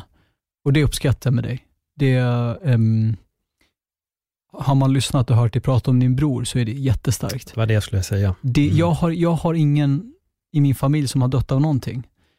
Men jag som har, liksom vi är fem syskon och fyra av dem är bröder. Eh, jag kan leva mig in i din verklighet. För att jag tänker så här, tänk om det där var jag. Mm. Så jag, jag, jag känner att så här, när du, om du ibland har funderat på så här, ska jag verkligen säga det här? Det är exakt det du ska säga. För det är det folk vill höra. För det är det som är samtal på riktigt. Jag tror folk är intelligenta nog idag för att veta vad som är ett fake-samtal och vad som är ett riktigt samtal. Och vad som är ett innerligt samtal. Jag har hypat relationsbikten, en ny podd, eh, ganska så mycket. Det är för att det är den mest nakna relations... Relationspoddar är fan skitnödiga, jag gillar inte dem. Sam, har man hört en så har man hört alla, men den här är väldigt naken. På ett helt annat sätt. Och då bara, det hörs. Mm. Genuint liksom. Jag kan inte se hur de ser ut, jag kan inte finnas i samma rum när de spelar in, men jag hör att så här, oj, det här är sånt man inte vill säga till någon. Då är det ju ett riktigt samtal. Och Det kan man höra liksom att det bränner till ganska ofta för dig, ehm, när du vill dela med dig. Och Det tror jag folk uppskattar. Det den... Det gör att de också vill prata. Ja, men det, det är lite det jag har märkt. Jag, jag, alltså jag tror så här, jag har alltid varit, um, vad ska man säga, jag har kunnat separera på privat och personligt väldigt, väldigt mycket. Från vad jag delar med mig av, om vi, om vi lägger de två i den kategorin privat och personligt. Och jag har väl insett också någonstans att när jag gör en podd, dit, hit folk kommer och väldigt eh, många gånger måste jag säga, så öppnar folk upp sig om händelser och upplevelser från deras liv som har varit väldigt svåra för dem, som de kanske aldrig har pratat om med folk om. På något sätt har jag känt också att om jag vill kunna få fler människor att komma hit och göra det, då är det nog rätt viktigt att de har hört mig också dela med mig av mitt eget, så att de får ett förtroende för mig i det. Och med tanke på hela mitt, det här att jag förespråkar mycket den inre resan och att hela tiden utvärdera sig själv, så jag har försökt dela med mig av mina nycklar och desto mer jag har spelat in, desto personligare och privat har det blivit. Det här avsnittet med min lillebror var ju sjukt svårt och jag har spelat in det, jag tror att jag försökt spela in det vid två, tre tillfällen. Men jag fick inte ut det. Mm. Och en gång valde jag helt, då spelade jag in och jag verkligen bara slängde hela avsnittet. Jag ville inte behålla det. Eh, Av någon anledning. nej, jag, var, jag, var, jag, var, jag vågade inte tror jag. Jag tror att det Nej. grundar sig egentligen bara av, jag, jag tror att det är egentligen bara den enda anledningen. Jag tror inte riktigt att jag vågade och jag tror inte att jag fick fram allting heller. För att det här avsnittet som jag sen valde att släppa var mycket bättre än det jag hade spelat in. Men i stort typ sett ett så var det samma, men du hade... Nej, inte riktigt. Jag tror inte jag gick lika djupt. Nej. Jag gick inte lika djupt in i det här hela. Och nu när jag väl gick hit så var jag mer förberedd på att det är det här jag ska prata om, så att jag Mm. hade laddat på ett annat sätt. Och då kunde jag verkligen släppa fram och jag tror det här, just att jag satt själv och jag hade den här tryggheten i mig själv att jag vet inte om jag kommer släppa det här avsnittet ens. Jag säger det direkt och jag, jag visste inte ens var jag skulle börja, jag visste inte var jag skulle sluta, jag visste inte ens om det här kommer släppas. Jag kunde inte sitta och planera ett manus för det här är vad jag ska säga. Det, det gick inte, utan det här måste bara få komma helt, helt av sig själv. Då, då. Och det är, jag tror att hade jag, gjort det på ett annat sätt, tror jag inte det hade kommit fram. Jag tror att hade jag blivit intervjuad av någon, för det var också min tanke ibland, att jag ska be någon intervjua mig och där får de gärna ha den här frågan med. Men då tror jag inte att det hade blivit så pass ärligt. För Nej. nu blev det ju hundra, jag, menar, jag bryter ihop, liksom, jag börjar gråta i avsnittet, för att det blir jobbigt och jag tror också att hade jag varit fullt medveten om att jag ska släppa det här imorgon, då, då, hade, jag haft en, då hade jag hållit tillbaka på ett sätt. Men nu när jag väl satt, så var jag fan jag släppte fram allting och det var jobbigt. Alltså det är skitjobbigt att rota i min historia med min lillebror. Det, det jobbar inte att prata om att han har gått bort, det jobbar att prata om vår tid ihop när han var liten. Det var nio års skillnad mellan honom och mig. Eh, det var tufft, det tuffaste var att minnas. Det var egentligen det som fick mig att liksom på ett sätt bryta ihop, att man började dela med sig av minnena. Men, men, men jag tror lite som det du säger om det här med att öppna mitt, mitt sinne och Vissa avsnitt är ju bättre än andra, det är ju såklart fullt medveten om, men det, det jag försöker verkligen så genuint som möjligt dela med mig av mina tankar, åsikter och värderingar där de är idag. Eh, och jag försöker bara i de avsnitten att utgå ifrån mig själv Mm. och resonera det med folk, ja men kul. Om det inte gör det, ja, men då kan man välja en annan podd. Ja, Liksom. men det, jag tror att folk eh, uppskattar det. Ja. Just på grund av att så här, eh, död, åldrande och trauma, Mm. det är ju något som vi, vi skäms över och vi förnekar. Det, är- det finns ju en alltså, toxisk eh, positivitetskultur. Vi ska vara så jävla glada. Och det är farligt. För att tittar vi på allas Insta-konton idag, alltså vi alla har ju en vän som vi vet är deprimerad. Gå in på den personens sociala medier. Du kommer se att den är världens lyckligaste. Det är fan en indikator på att en människa är olycklig tror jag idag. Gå in på sociala Ja, medier och kolla verkligen. hur lycklig den här personen ut att vara. Så att vi, vi ska sträva efter den känslan. Det finns de här värderingarna som vi är orienterade mot. Vi ska vara glada hela tiden, det ska vara positivt, det ska vara alltihopa. Men alltså, det är ju inte äkta. Alltså, människan är en lidande varelse. Alltså, jag, säger, jag säger att vi kan ändra det här, men i vår natur så är vi grubblande, lidande människor. Vi lider. Så att och när någon pratar om sitt lidande, när du pratar om dina trauman, helt osökt Mm. känner jag, inte, inte för att tävla om mina trauman, verkligen inte, men att, jag, att prata om mina trauman, för det känns som att du har gett mig något så, något så naket om dig själv. Vad kan jag ge tillbaka till det här samtalet? Det kan ju låta som att då sitter man och ska toppa varandras upplevelser. Det är inte det. Nej, men, och jag, jag fattar faktiskt exakt vad du menar och jag tror även att det bottnar lite i det jag själv sa precis innan, att folk kommer till min podd Mm. och öppnar upp sig och om folk kan få höra, alltså, fan, jag vill verkligen inte att folk förvränger det, men, men, men om jag kan öppna upp mig tillbaka, det kommer också ge folk tryggheten och jag tror att samtalet är så viktigt. Lite det du var inne på också med hur sociala medier ser ut och vi har alla våra sår, vi har alla våra trauman och de är olika. Mm. De är olika men de går aldrig att förminskas, om man säger så. Och, och det, det är vår upplevelse det handlar om. Jag tror att de här historierna behöver också komma fram och jag kan känna lite just när det gäller det här gängrel, det, alltså det här är, folk som inte har hört avsnittet så är det öppna mitt sinne, jag saknar det lillebror som är, får ni backa en bit. Eh, men han blev alltså skjuten och det här är då gängrelaterat och det är lätt att det blir en statistik. Det är lätt att folk bara ser de här siffrorna. Jag tror att man glömmer någonstans att det är människoliv, även som corona. Det är lätt att snacka om statistik och så många dör inte och hit och dit, men de som har förlorat folk, Mm. det gör ont. Och det är en smärta som alltid kommer att vara där. Och jag tror att det hände också när jag delade det här avsnittet, för jag vet ingen som har pratat om det här.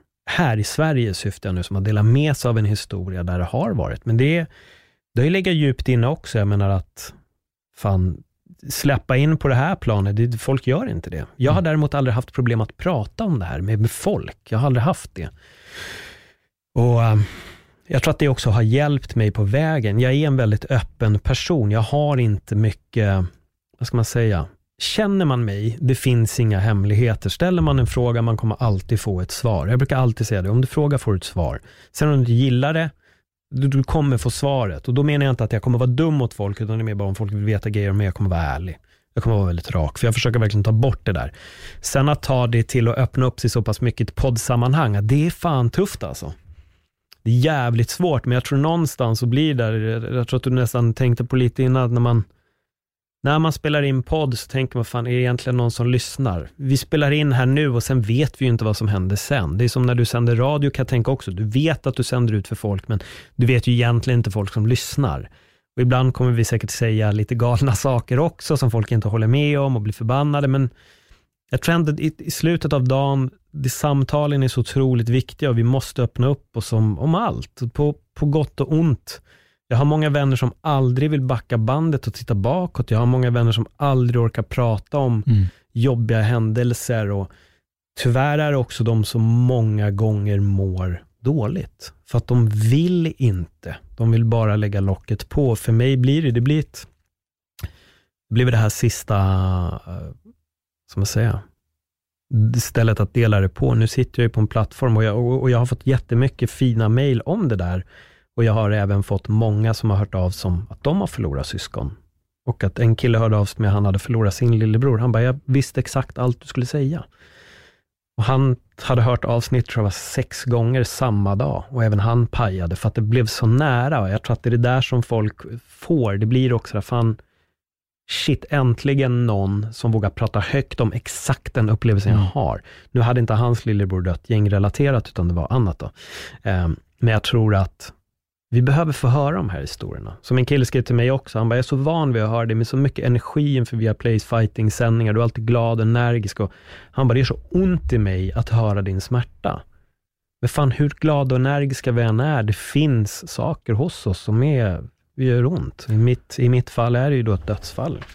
Tänk om vi kunde, alltså om vi får liksom skapa en normförskjutning här, Mm. för att nu så, så ser vi ju varandra i varandras framgångar och vi, vi likar varandra på LinkedIn, när du fått Mm. en ny tjänst och så, sådär. Men, ehm, och vi undviker den här tanken om att vi är sårbara liksom, hela tiden. T- Tänk om vi hade kunnat identifiera oss i varandras smärta istället för varandras framgångar. Och eh, Jag tror vi hade sett på, på, på varandra på ett helt annat sätt, som mer solidariskt.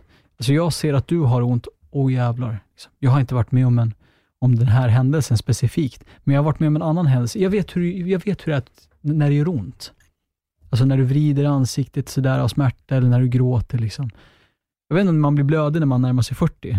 Eh, men eh, blir du känslig när du hör andra gråta? Jag tror att det är någonting med, det kanske är en sån här mellanösternman i Sverige, som jag har växt upp med. Den, det tänket att man, man ska göra sig eh, man ska göra sig som en mur mot alla orättvisor man har framför sig. Du är ju en potentiell våldtäktsman när man ser ut som mig. Hela tiden, utpekad. Liksom. Det räcker med att jag gästar någon tv-grej och sen skriver ju folk så här, vad är det för våldtäktsman eller något sånt där. Hela tiden liksom. Att när jag istället försöker att avprogrammera den här hårda mansgrejen och se mig själv med det som gör folk, folk kan känna sig svagare, eller deras trauman. Kan, får du lättare att gråta ju äldre du blir? Eh, Träna på det här med att gråta, så jag bara undrar hur du, vart du är någonstans i det. Jag har aldrig haft något problem med det. Allmänt. Och, och, och jag har aldrig sett gråt som en stor grej. Jag har insett, eh, det insåg jag i somras, det var en tjej som rekommenderade mig att lyssna på hennes podd som heter Bakom fasaden och handlar om högkänslighet. Och jag insåg att jag var högkänslig och jag har alltid haft väldigt nära till mina känslor på många plan.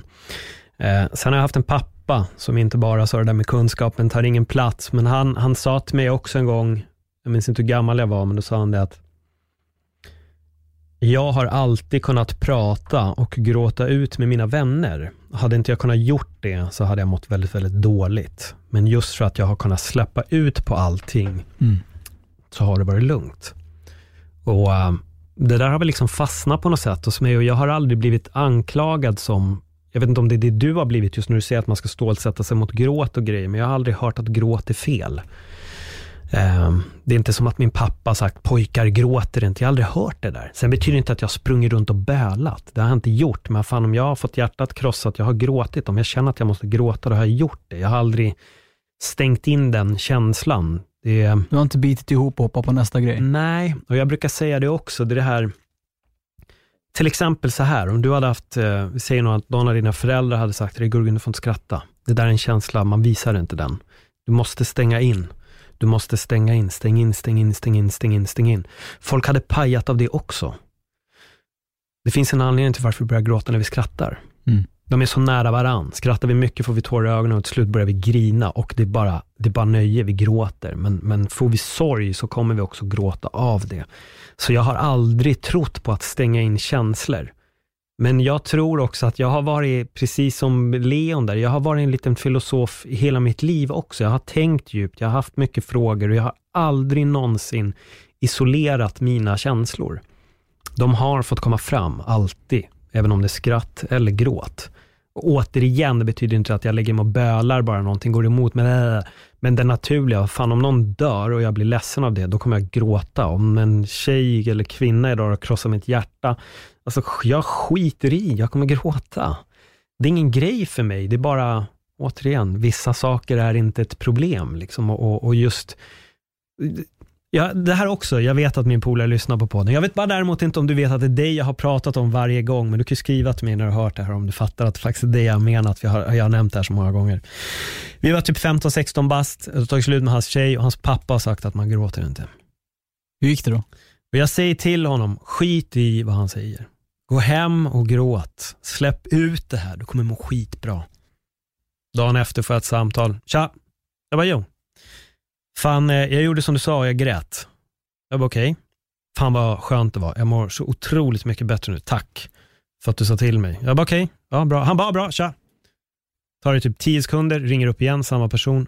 Fan förresten, jag har tänkt på det här. Du, är, du borde bli psykolog för att du är fan som, som Dr. Phil för oss. Alla polarna, vi kommer alltid med våra problem till dig.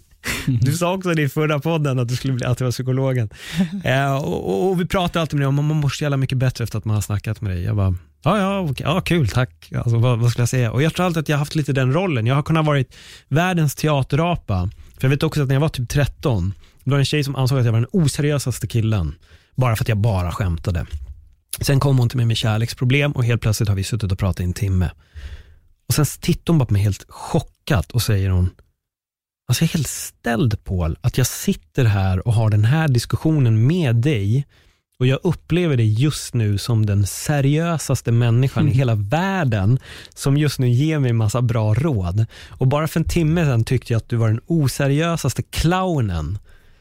Och det är så, jag, tror, jag har haft två sidor, jag har alltid haft det. Jag kan driva, jag kan skämta, men jag kan också verkligen lyssna och verkligen ta in vad folk säger. Och jag är väl bara glad att det har funnits och att det finns kvar. Jag tror att du är ju också, du är ju också ett kvitto på mänskligheten. Vi är mångfacetterade. Mm.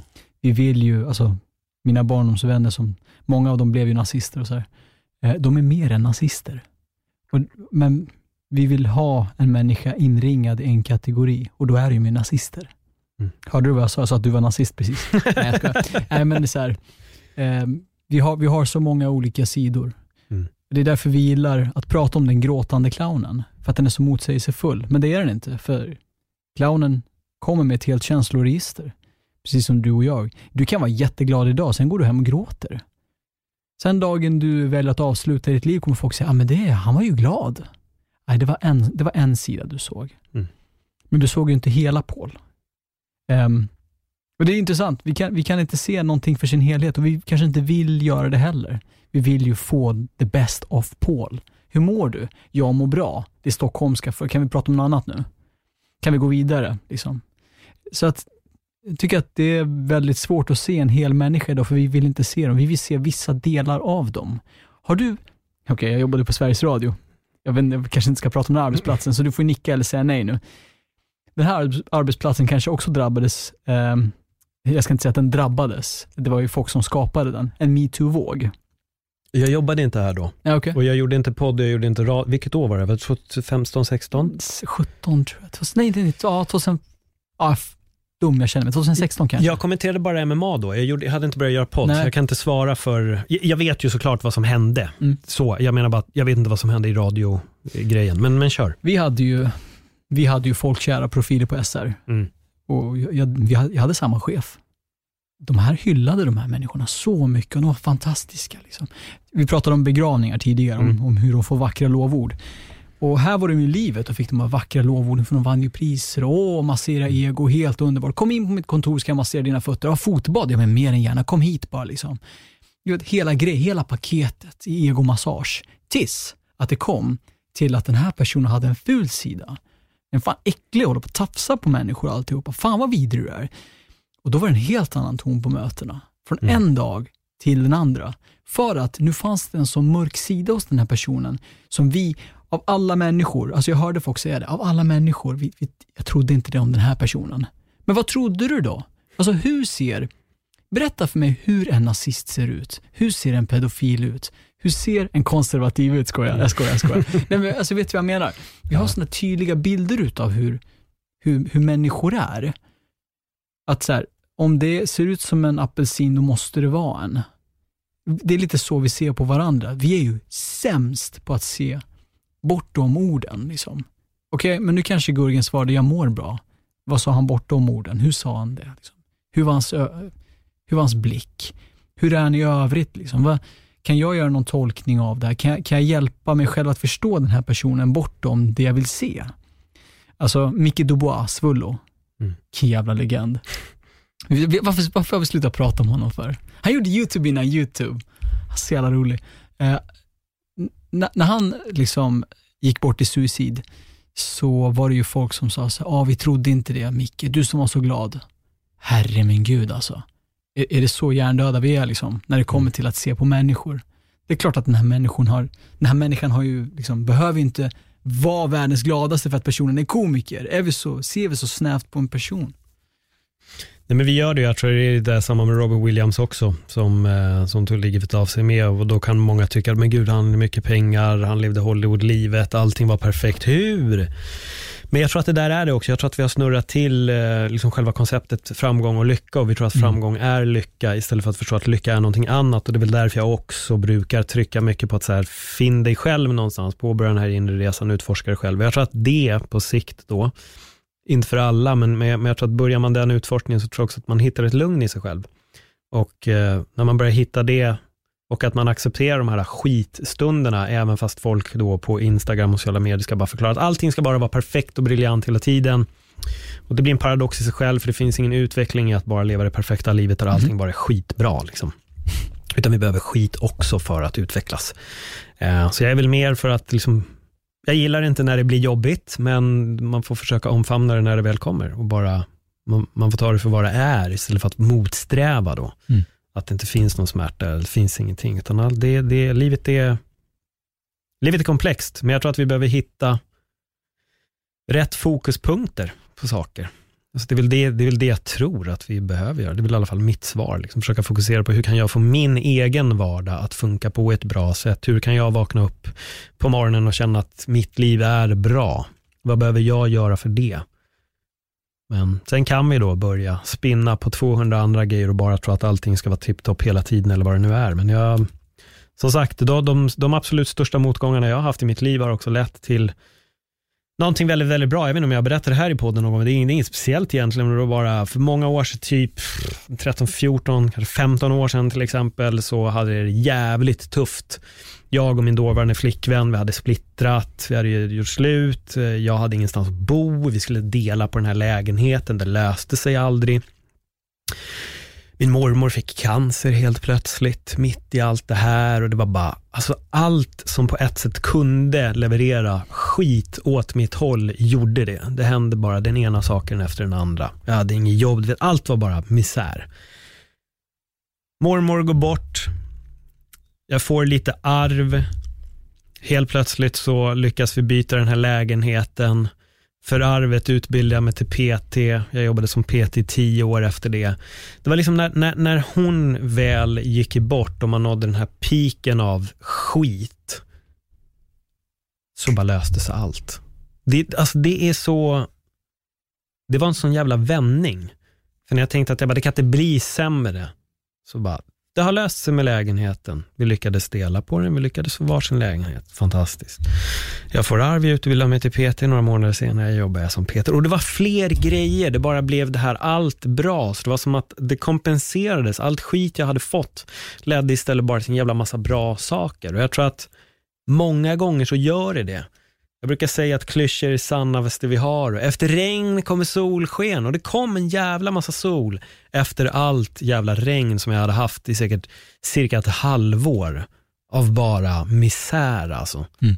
Så vänder det totalt och jag tror att där är det det där, jag fattar med good vibes only, jag, kan, jag förstår tanken men tro mig, de tuffa stunderna kommer också att ge vändningar. Men man måste vara red, redo på det. Någonstans måste man jobba för det också. Eh, men jag tror inte att livet bara är mörker. Liksom. Sen kan folk ha ett mörkt liv av helt andra omständigheter, psykisk ohälsa. Men, men, men ni förstår vad jag menar när man hamnar i en separation eller Mm. blir av med ett jobb. Det, det löser sig till sist, så, så gör det det. Fan, du lämnade ju också skitmycket för att liksom gå det minimalistvägen. Liksom. Och jag tror att där hade många också bara kunnat stanna, att så här, var trygg. Och inte våga gå mot det som, som man upplever kanske gör en lycklig. Jag tror att det där är en tuff jävla, tuff bana, tuff väg att gå. Men det är kul att höra, för jag hör att liksom, du har ju en hel del karaktärsbygge från trauma, jobbiga delar. Jag, jag, alltså så här, jag, jag, jag är en optimistisk nihilist, vill jag bara du gillar ju inte ismer här, men, men, men jag ismar sönder Folk får jättegärna ha dem. Nej, men man får inte vara det Jo, i din snäva alltså. podd. Nej, men så här. Nej, men jag vill bara säga, folk får jättegärna sätta hur många ismer på sig själva som de vill. För att göra en lång historia kort, jag insåg att jag hade lagt så jävla mycket titlar på mig själv. Mm. Men det var helt plötsligt när jag väl tog bort alla titlar och såg att jag är bara Paul och bara Paul. Då fann jag en sån otrolig inre ro i det. Paul är ju bara en berättelse. Exakt. Alltså du är ju en berättelse som du själv har berättat. Mm. Men ja, alltså för intressanta vändningar i alla berättelser så är ju de här delarna. Liksom. Jag tror inte Mm. att när du får ett toppjobb imorgon som är så här toppbetalt och du får en fantastisk relation och lägenhet på en fin adress och du får helt plötsligt massa miljoner i bonus för att du är så jävla snygg. Mm. Fan, du är ju personlig tränare, det vet ju alla. Liksom. Jag, tror inte att det är det där som, som bygger dig. Alltså belöningar bygger inte oss. Det finns ju ett inneord, ni kanske har liksom, jag vet inte om du, du möter det mycket i, i din värld också, men man pratar jättemycket om resiliens idag. Mm. Och här, det, det är ju det som gör oss till människor. Det är den här motståndskraften. Alltså jag, som, som jag bygger mycket, mycket av min identitet nu på, att det ska finnas en motståndskraft. Det ska inte vara lätt. Alltså, jag vill ju att mycket av min livsstil ska vara förenlig med mina åsikter. Och Det gör ju att i, i, i ett samhälle av majoritetsnormer så, så är det knepigt att gå på middag när alla äter på ett sätt, på en dyr restaurang som man själv inte går på. Eller när jag bjuds in på gender reveal parties, att komma tillbaka till det. Det gör mitt liv knepigt. Jag vill att det ska vara knepigt. Tänk om det vore så här lätt. Jag har levt lätt. Det var fan, det var då jag var deprimerad. Jag känner att jag, jag har ingen utmaning. Det, måste vara, det, måste, det kan inte vara så här lätt liksom, att ta den lätta vägen. Det, är inte ens kul. Det är inte intressant. Men eh, jag vet inte, när vi bygger upp berättelsen om oss själva, då hoppas jag att man, man kan sätta, som du gör så bra, eh, si, sina utmaningar, sina, sina trauman och allt det här mycket centralt i sin berättelse istället för så här, och sen så gjorde jag det och sen gick det fantastiskt. Åh, det är för att jag är så här. Och liksom, du vill berätta det som, gör, som skapar framgång. Vi har så jävla mycket livsglädjemuppar idag. Ni som läser självhjälpsböcker, sluta med det. Det kommer ingenting gott ur det. Det är bara en jakt på lycka och du kommer inte tillbaka från den jakten. Det är fan hemskt. Alltså, embracea det där som händer en. Du hatar ditt jobb. Nice. Varför hatar du ditt jobb? Ta reda på det. Liksom. Tänk dig att vi, vi har varje dag på oss att avprogrammera oss från allt vi har lärt oss. Och till och med det svåraste att avprogrammera oss från berättelsen om oss själva. Liksom. Vad vill jag att den här berättelsen ska innehålla? Och Det är därför sen, sen, sen sist vi mådde, eh, för att ge dig lite feedback, för det, det är inne grej att göra. Ja, du märker att jag jobbar med konsulter förut, så jävla mycket bullshit-språk. Men för att ge dig feedback från sist om mig själv, Mm. jag känner verkligen att jag har kommit ifrån det där. Det här, det här ständiga, ständiga ifrågasättandet. Typ om vad som är verkligt och overkligt och, och, och, ve- och vem jag faktiskt är. Det är bara skönt att kunna sitta och andas och betrakta mig själv och sen bara, jag är exakt det som jag ser. Det finns ingen magisk berättelse om mig. Liksom. Det finns ingen början eller slut. Vad var det som gjorde att du blev fri då? Jag vet inte, handlingsövningar, Ja. eh, mina bästa lärare inom mindfulness, det är mina hundar. Och det, och, så nu har vi för tillfället tre, egentligen två bara, men en lånehund och en katt. Så det går inte att meditera utan att varenda jävel ska klättra på dig. Och det är också en utmaning. Det kanske är en liten stund i livet, men det är hela livet för mig. Att försöka hitta, det är som att sätta sig i skräddarställning på T-centralen och bara, nu ska du fokusera på din andning. Det är typ helt omöjligt. Men att kunna betrakta sina tankar som, som moln som bara passerar förbi och de bara är. Det är inte du. Den här onda tanken jag har om en person eller en oförrätt eller när jag känner mig orättvist behandlad eller så här. Det är inte jag. Jag är ju den som sitter här nu. Och jag kan ju vara precis vad jag vill. liksom. Men eh, ja, sen har man ju svårt som människa också att sluta se sig själv utifrån in. Mm. Jag sitter och googlar mig själv också ibland. Det, det, vad hittar du? ja, men det har ju du säkert också gjort. Folk är arga på det ibland. Ah, ja, få, nej, men folk, folk, får vara det också. Ehm, det ger mig ingenting. Nej. Jag hade, jag hade gjort det om det vore så att det var intressant kritik. Men svordomar är inte intressant. Du hade inte bjudit in mig hit om jag satt och svor åt dig i tre timmar. Men nu har vi ju suttit här i nästan tre timmar. Och det hade inte du tyckt var intressant om jag bara satt och sa att du var en jävla idiot. Jag måste ju med fina ord förklara varför Paul är en jävla idiot. Eller hur? Varför moraliskt och etiskt Precis, han är problematisk. och- Det ja, måste, Alla vet att Paul är icke moralisk och etisk. just det. Finns ingen ism kring honom. Vem är han då? precis. Vem är han? Men det är roligt det där, lite som att vi har varit inne på det några gånger med ismer och placera folk i fack. Och jag brukar säga det, jag bara, folk är bäst, vi är bäst på att placera oss själva i fack. Och det var ju den uppenbarelsen, eller insikten jag själv fick. Jag brukar säga att man ska inte placera folk i fack, men jag hade placerat mig själv i det största facket själv. Och det fick ju i slutändan inte mig att må bra. Nu gick inte jag runt och mådde dåligt utav det så, men när jag identifierade mig med allting jag gjorde, när det rycktes ifrån mig, vem fan var jag då? Nu är jag bara personen som råkar göra saker här och jag vill väl försöka bli fri i det där. Jag tror att det är farligt att fackplacera, men det är det man vill göra. Där, Mm. Och Jag tror att det är därför jag reagerar på vissa diskussioner. Jag tror att det är det som gör att jag blir så oj fan, tänk om man bara blev försökt att frigöra oss från allt. För att någonstans är det det folk vill göra. Jag vill bli fri allting, men jag vill fånga allt och kategorisera det ändå och bara slänga in det där och slänga in det där. Men jag är bara världens friaste människa och det är där jag tror att det är, det är där faran på något sätt blir. Men jag tror att jag tror att allting började på något sätt när jag höll på med stand-up att när man ska hitta humor, då börjar man också se hur jävla upp och ner allting är. Och då börjar man rannsaka allting och då börjar man hitta den ena absurda detaljen efter den andra och så börjar man skratta åt det och till slut börjar man inse att shit, vad lever jag för jävla liv? Vad fan var det här? Och så redan där börjar den här själv, självterapin på något vänster. Men livet är spännande och det, det kommer alltid utvecklas. Och nu har ju du och jag suttit här tredje gången, så det, vi, vi har gjort eh, ganska många timmar inser jag. Inte bara att vi har gjort många timmar idag, utan jag att varje gång du och jag sitter så blir det ganska många timmar. Men jag upplever nog att vi båda börjar bli lite småtrötta här och jag har sett dina e- ögon segnar. Jag tror det, det, du, Nej, behöver, jag hoppade lunch, jag är du dum i behöver en huvudet. kaffe. Ja, du hoppar lunch Det är alltså. därför jag springer och kissar, det är bara kaffe liksom. Ja, jag fattar. Jag Jag fattar. behöver ju riktig kost, du vet. Så är det. Vi får gå ner och ta några bananer och äpplen som finns där nere. Jag tror du skulle bjuda mig på blankstek eller något. Men det finns en vegan plank nu. Gör det? också. Ja, ja. Eh, Det är en planka Men varför bara. ska de här jävla veganerna efterapa kött för hela jävla tiden? Nej men seriöst, för när man hamnar på en öde ö Ja. och du hamnar där med den här hönan, vad gör jag då? Du kommer äta den. Alltså det vet man ju inte. Nej. Och, och det här med växter liksom, de har ju också känslor. Jag tycker det är så kul. Nej, men det- jag- förlåt, förlåt, jag bara- nej, nej, nej, men det får bli frågetecken. Jag, jag kommer fortsätta, för, för, för det, alla har ju sett filmen Game Changers. Jag har, alla har inte sett den, så ska jag säga. Många har sett den. Eh, Det finns en del hål i den. Ja, men det är en sån rolig kommentar från den här killen som är en strongman. Och då säger, Patrik Baboumian, exakt, exakt, min just så. armeniske bror. Ja, ja, är det så? Yeah, från Mm. Tyskland. Då säger han så här. Ja, man säger ofta så här, be strong as an ox, but have you ever seen an ox eat meat? Säger han.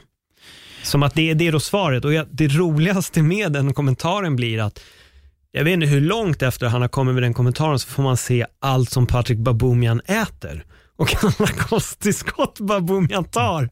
Och då börjar jag tänka, jaha, fan Patrik Baboumian, jag trodde precis att du hade förklarat att det bara räcker med att äta gräs som en oxe. Det är Eller nej, vänta. vanskligt. Och det där blir väldigt roligt och folk har anammat, för det anledningen till att jag tänkte på det nu var för att det var en person som delade det på Insta bara för typ någon dag sedan. Och då skrev jag också, jag bara, ja fan det är inte så jävla ofta man ser veganer bara käka gräs heller. Så det blir en kontraproduktiv kommentar. Men det är så, jag, och, och där är komikern, jag älskar att slakta vissa av de här, Sånt ska man ju driva med också för att titta Ja. på, det är så här, när vi jämför oss med djur, fan vi, vi kommer aldrig, vi bara öppnar upp, vi, Ja. vi kan göra en hel säsong. Hur mycket tid har du? Vi kör, kör takeaway hit nu. Nej men så här, du vet när vi, när vi ska visa vilka vi är i relation till djuren, typ Ja. så här. När Jordan B. Peterson säger att hierarkier är nödvändiga, för titta vad som händer när vi tryck, trycker ner kräftor i en hink. De klättrar på varandra och så här. Typ sådana grejer. Man bara, vad säger det här om oss? Mm. Alltså det är som att vi ska beskriva ett naturtillstånd genom djuren. Och jag tror att ganska ofta så kan vi veta vilka vi är eh, när vi ser djur. Typ när jag ser apor kramas, du vet jag gråter. Jag kan se mig själv kramas med en bror, liksom, eller med mamma. Liksom. Jag, vet, jag kan se kärleken i det där. Men sen, typ, jag menar, vi kan också använda olika exempel. Jag menar, delfiner sysslar med gruppvåldtäkt. Ja, det där är helt sjukt. Ska jag också göra det för att de, alltså jag menar, det blir så, det blir, vad är relevant och vad är inte relevant? Du vet att de drogar också va? Delfiner? Ja. Vad, vad tar de då? Ja, det Vem, är, vem becknar? det är någon, alltså oj, det här måste jag kolla upp. Jag vet, det här, nu kanske jag bara drar någon så här total jävla fake grej som, som jag snubblade över. Nej, det finns, undrar om det är blåsfisken. Eller om det är, någon, är det en fisk. Vissa fiskar har ju toxiner, alltså ett visst gift när du försöker Mm. äta dem. Eh, de gör någonting med den här jävla fisken vilket gör att delfinen blir bäng. Den får ett rus under en viss stund. Så de har sett att det är både gruppvåldtäkt Oh och att de också liksom gör något. För att fan om de liksom biter tag i, jag tror inte de dödar fisken, men liksom genom att ha den i sin mun eller vän så får de i sig. Så de tar liksom inte fram en fena och rullar en sedel, Nej, liksom snortar igen. Nej, nej. men de, de blir påverkade av det. Så Okej. de, de får ett rus också. Vi kan kolla upp det här efter podden. men- koalor är väl bänga på eukalyptus, eller hur funkar det? Mm, nej, jag tror att det är, det kan vara så, men jag vet att, vad heter de, sengångare däremot. Just det. De blir det. Det är därför de är långsamma. Jag var i Amazonas för två år sedan och då var vi på ett ställe som heter Monkey Island. Det de har gjort på Monkey Island är alltså att de, de tar apor ifrån liksom folk som har köpt djuren genom illegal handel. Okej, så det är inte spelet Monkey Island? Nej, så de tar tillbaka dem till den här ön och på sikt kommer då aporna att integreras ut i djungeln igen. Okej. De, de ska få lära sig att leva i djungeln. Och då förklarade han om sengångarna är att de är egentligen snabba när de är små. Men sen börjar de äta den här växten som gör dem långsamma för att de blir bänga och de blir till slut beroende av det. Så de är alltså narkomaner på ett sätt. De äter den här växten som gör dem påverkade och ger dem ett konstant rus, vilket också gör dem jättelångsamma. Så de, det är som att de... Det är därför de ser ut som stoners, när man tittar på dem. Ja. Vet, Ja. när man ser någon, någon kompis som har rökt, så man bara, när de, när de flinar, Mm. Vänder sig om och så ser man ansiktet mitt i ögonen. Man bara, fan det där är ju, det är därför. Um, De är bänga alltså. Har du inte sett australiensiska anti-weed-reklamen? Nej, jag har missat Med det. Stoner Sloth. Vad är det? Det är en sloth som är bäng. Och då säger de till don't be like Stoner Sloth. Och så finns det liksom någon som är utklädd till en sloth. Bara, som är skitseg. Och det, det blev istället hela den här äh, anti-gräspropagandan då med just den reklamen har ju bara blivit jättehånad. Och den har ju blivit liksom ett stort skämt istället. Okej. Så googla bara, du kan youtuba Stoner Sloth. Jag tror det finns fem eller sex olika trailers och alla är bara ren komik när du ser dem. Don't be like Stoner Sloth. Sitter där och Jag sengången. måste säga att de är jävligt gulliga. Ja, skitgulliga. skitgulliga. Det värsta var när vi var där, eller det irriterande var att den var så högt upp så den, vi fick inte ner den. Annars så kan man också få hålla i de här, för det var ju en massa apor som kom till oss. Men sengången var för högt upp och då kunde de inte få ner dem. Annars är de ganska liksom, kramar om en och bara vill egentligen bara softa. Ja, mysigt. Och sen på kvällen så går de hem till mammas källare va? Och du vet också ironin med sengångare, du vet att de kan inte bajsa från trädet, visste du det? Hur? De måste gå ner. Men de har ju utsikt där uppe. Mm, de måste gå ner och bajsa på marken och då utsätts de också för det största hotet att de kan bli uppätna och de blir många gånger uppätna för att de behöver gå ner och bajsa. De kan inte liksom sitta på trädet och bara bajsa utan de måste gå ner, gå en bit ifrån trädet och bajsa sen gå tillbaka och klättra upp. Men där kan de också bli tagna av ro, rovdjur. Är det här... eh, Välkomna till Sengångarpodden med Paul Evaje och Gurjin Bakhtashoglu. Jag gillar att du sätter mitt efternamn. Ja, Jag det. måste göra det. Som komiker får du ju inte säga skitfarlig situation va? Skitfarlig situation. Ska Ja. lägga ner det där. Men du, vad händer annars i, eh, i livet nu om vi bara av, eller framöver menar jag, för att eh, vi börjar nästan närma oss tre timmars sträcket. Jag undrar om någon ens har lyssnat så här långt. Om ni har gjort det kan ni skicka ett DM till, till mig och bara säga ja Paul, vi stod ut. Fan, jag, får, jag kan inte pusha grejer nu. När folk har, typ ingen lyssnar kvar just nu. Nej men så här, vad kul att du frågar om livet, för att det låter som att det är en naturlig övergång till nästa grej som verkar vara på gång, så det är farligt att pitcha in någonting som vi inte ens har gått ut med. Men, det är gender reveal-festen mellan det dig är gender och reveal-fest på gång. Ja, kul. Nej, men det är jag och min vän eh, Syster Sol och eh, eh, legendaren Ali Boulala. Vi ska göra en podd om livet. Jag och Ali Boulala, vi gjorde en podd förut om livet, så här, filosofiska frågor. Men nu tar vi in eh, Syster Sol också, Isabelle Samblom. Ehm, helt fantastiska människor där. Och vi ska göra en podd om det. Men håll utkik. kan inte här referera till någon Patreon-konto eller någonting än. Hundpodden, vår bästa vän, om du är hundnörd. Det är mitt heltidsjobb, sitta och prata om podd på internet. Sitta och prata om hund på internet heter det. Och eh, finns på Instagram, Gurgen. G-U-R-G-I-N. Så det är allt jag kan pusha. Nej, men det, det, var, det var tillräckligt. Det var bra. Jag har en Patreon, jag tror jag har en Patreon bokstavligen också, så vill man backa den här podden kan man gå in på Opet sinne, ja, patreon.com då om man vill. Varför pushar du inte det för? Eh, jo, men jag gör det ibland. Det gör jag ibland. Jag märker bara att jag tror att jag har ganska många lyssnare som lyssnar på en andra podd som heter MMA-podden och där är det fler som, som stöttar. Men, men jag har en Patreon i alla fall och jag älskar honom. Om han är kvar, så går jag in sen så är det noll. Nej, men eh, jag, jag har nog varit lite dålig på att pusha Patreon bara, men eh, som sagt, den finns. Den, eh, den existerar. Vill man backa det gör så får man jättegärna göra det. Vill man inte göra det, ej, fortsätt lyssna. Men lämna en prenumeration och lämna gärna en allt som ni kan göra och dela gärna podden på era sociala medier så blir jag ju sjukt glad av det. Man kan följa mig också på att, att Paul Elvaje. Men eh, vi, eh, det här är ju absolut inte sista gången du och jag sitter i den här poddsammanhanget. Får jag en till inbjudan? Ja, ja. Du kommer ju hit oftast, eh, skjuter ner mig i tre timmar och sen går jag hem och gråter för att jag vet hur man kan gråta och sen känner jag, let's, vi gör det igen liksom och så får jag gå hem med den här smärtan igen. Nej. Nej men skämt åsido, Gurgen, alltså jag, fan, du, du, jag gillar verkligen dig. Eh, jag tycker att varje gång vi sitter, även om vi tycker olika, så vi, vi, precis som vi har sagt flera gånger, vi möts ändå i samtalen och jag tror det är det folk gillar att höra. För att vi har olika åsikter om ganska mycket och sen har vi väldigt lika åsikter om, om väldigt mycket annat. Och där möts vi, ismer eller inga ismer, så möts vi och det gör att de här, jag ser verkligen alltid fram emot när vi, vi ska sätta oss. Och jag tror att i framtiden kommer vi nog sitta i en fem timmars podd, men då ska vi se till att du har ätit mat, Måste ha mat vi här. ska ha med oss lite frukt, vi ska ha vatten, Jag är vi en ska ha lite kurdisk chai. Oh, Kurdisk chai. vi ska ha Någonting med mycket allt. sockerarter i. Ja, vegan dalmas ska vi ha med också, special for Jo, you. jo, jag svär på allt. Då, eh, Du ska också äta. Och sen ska Ja. jag säga, kolla nu Paul vegan. Kolla vad han gör. Kolla vad han gör.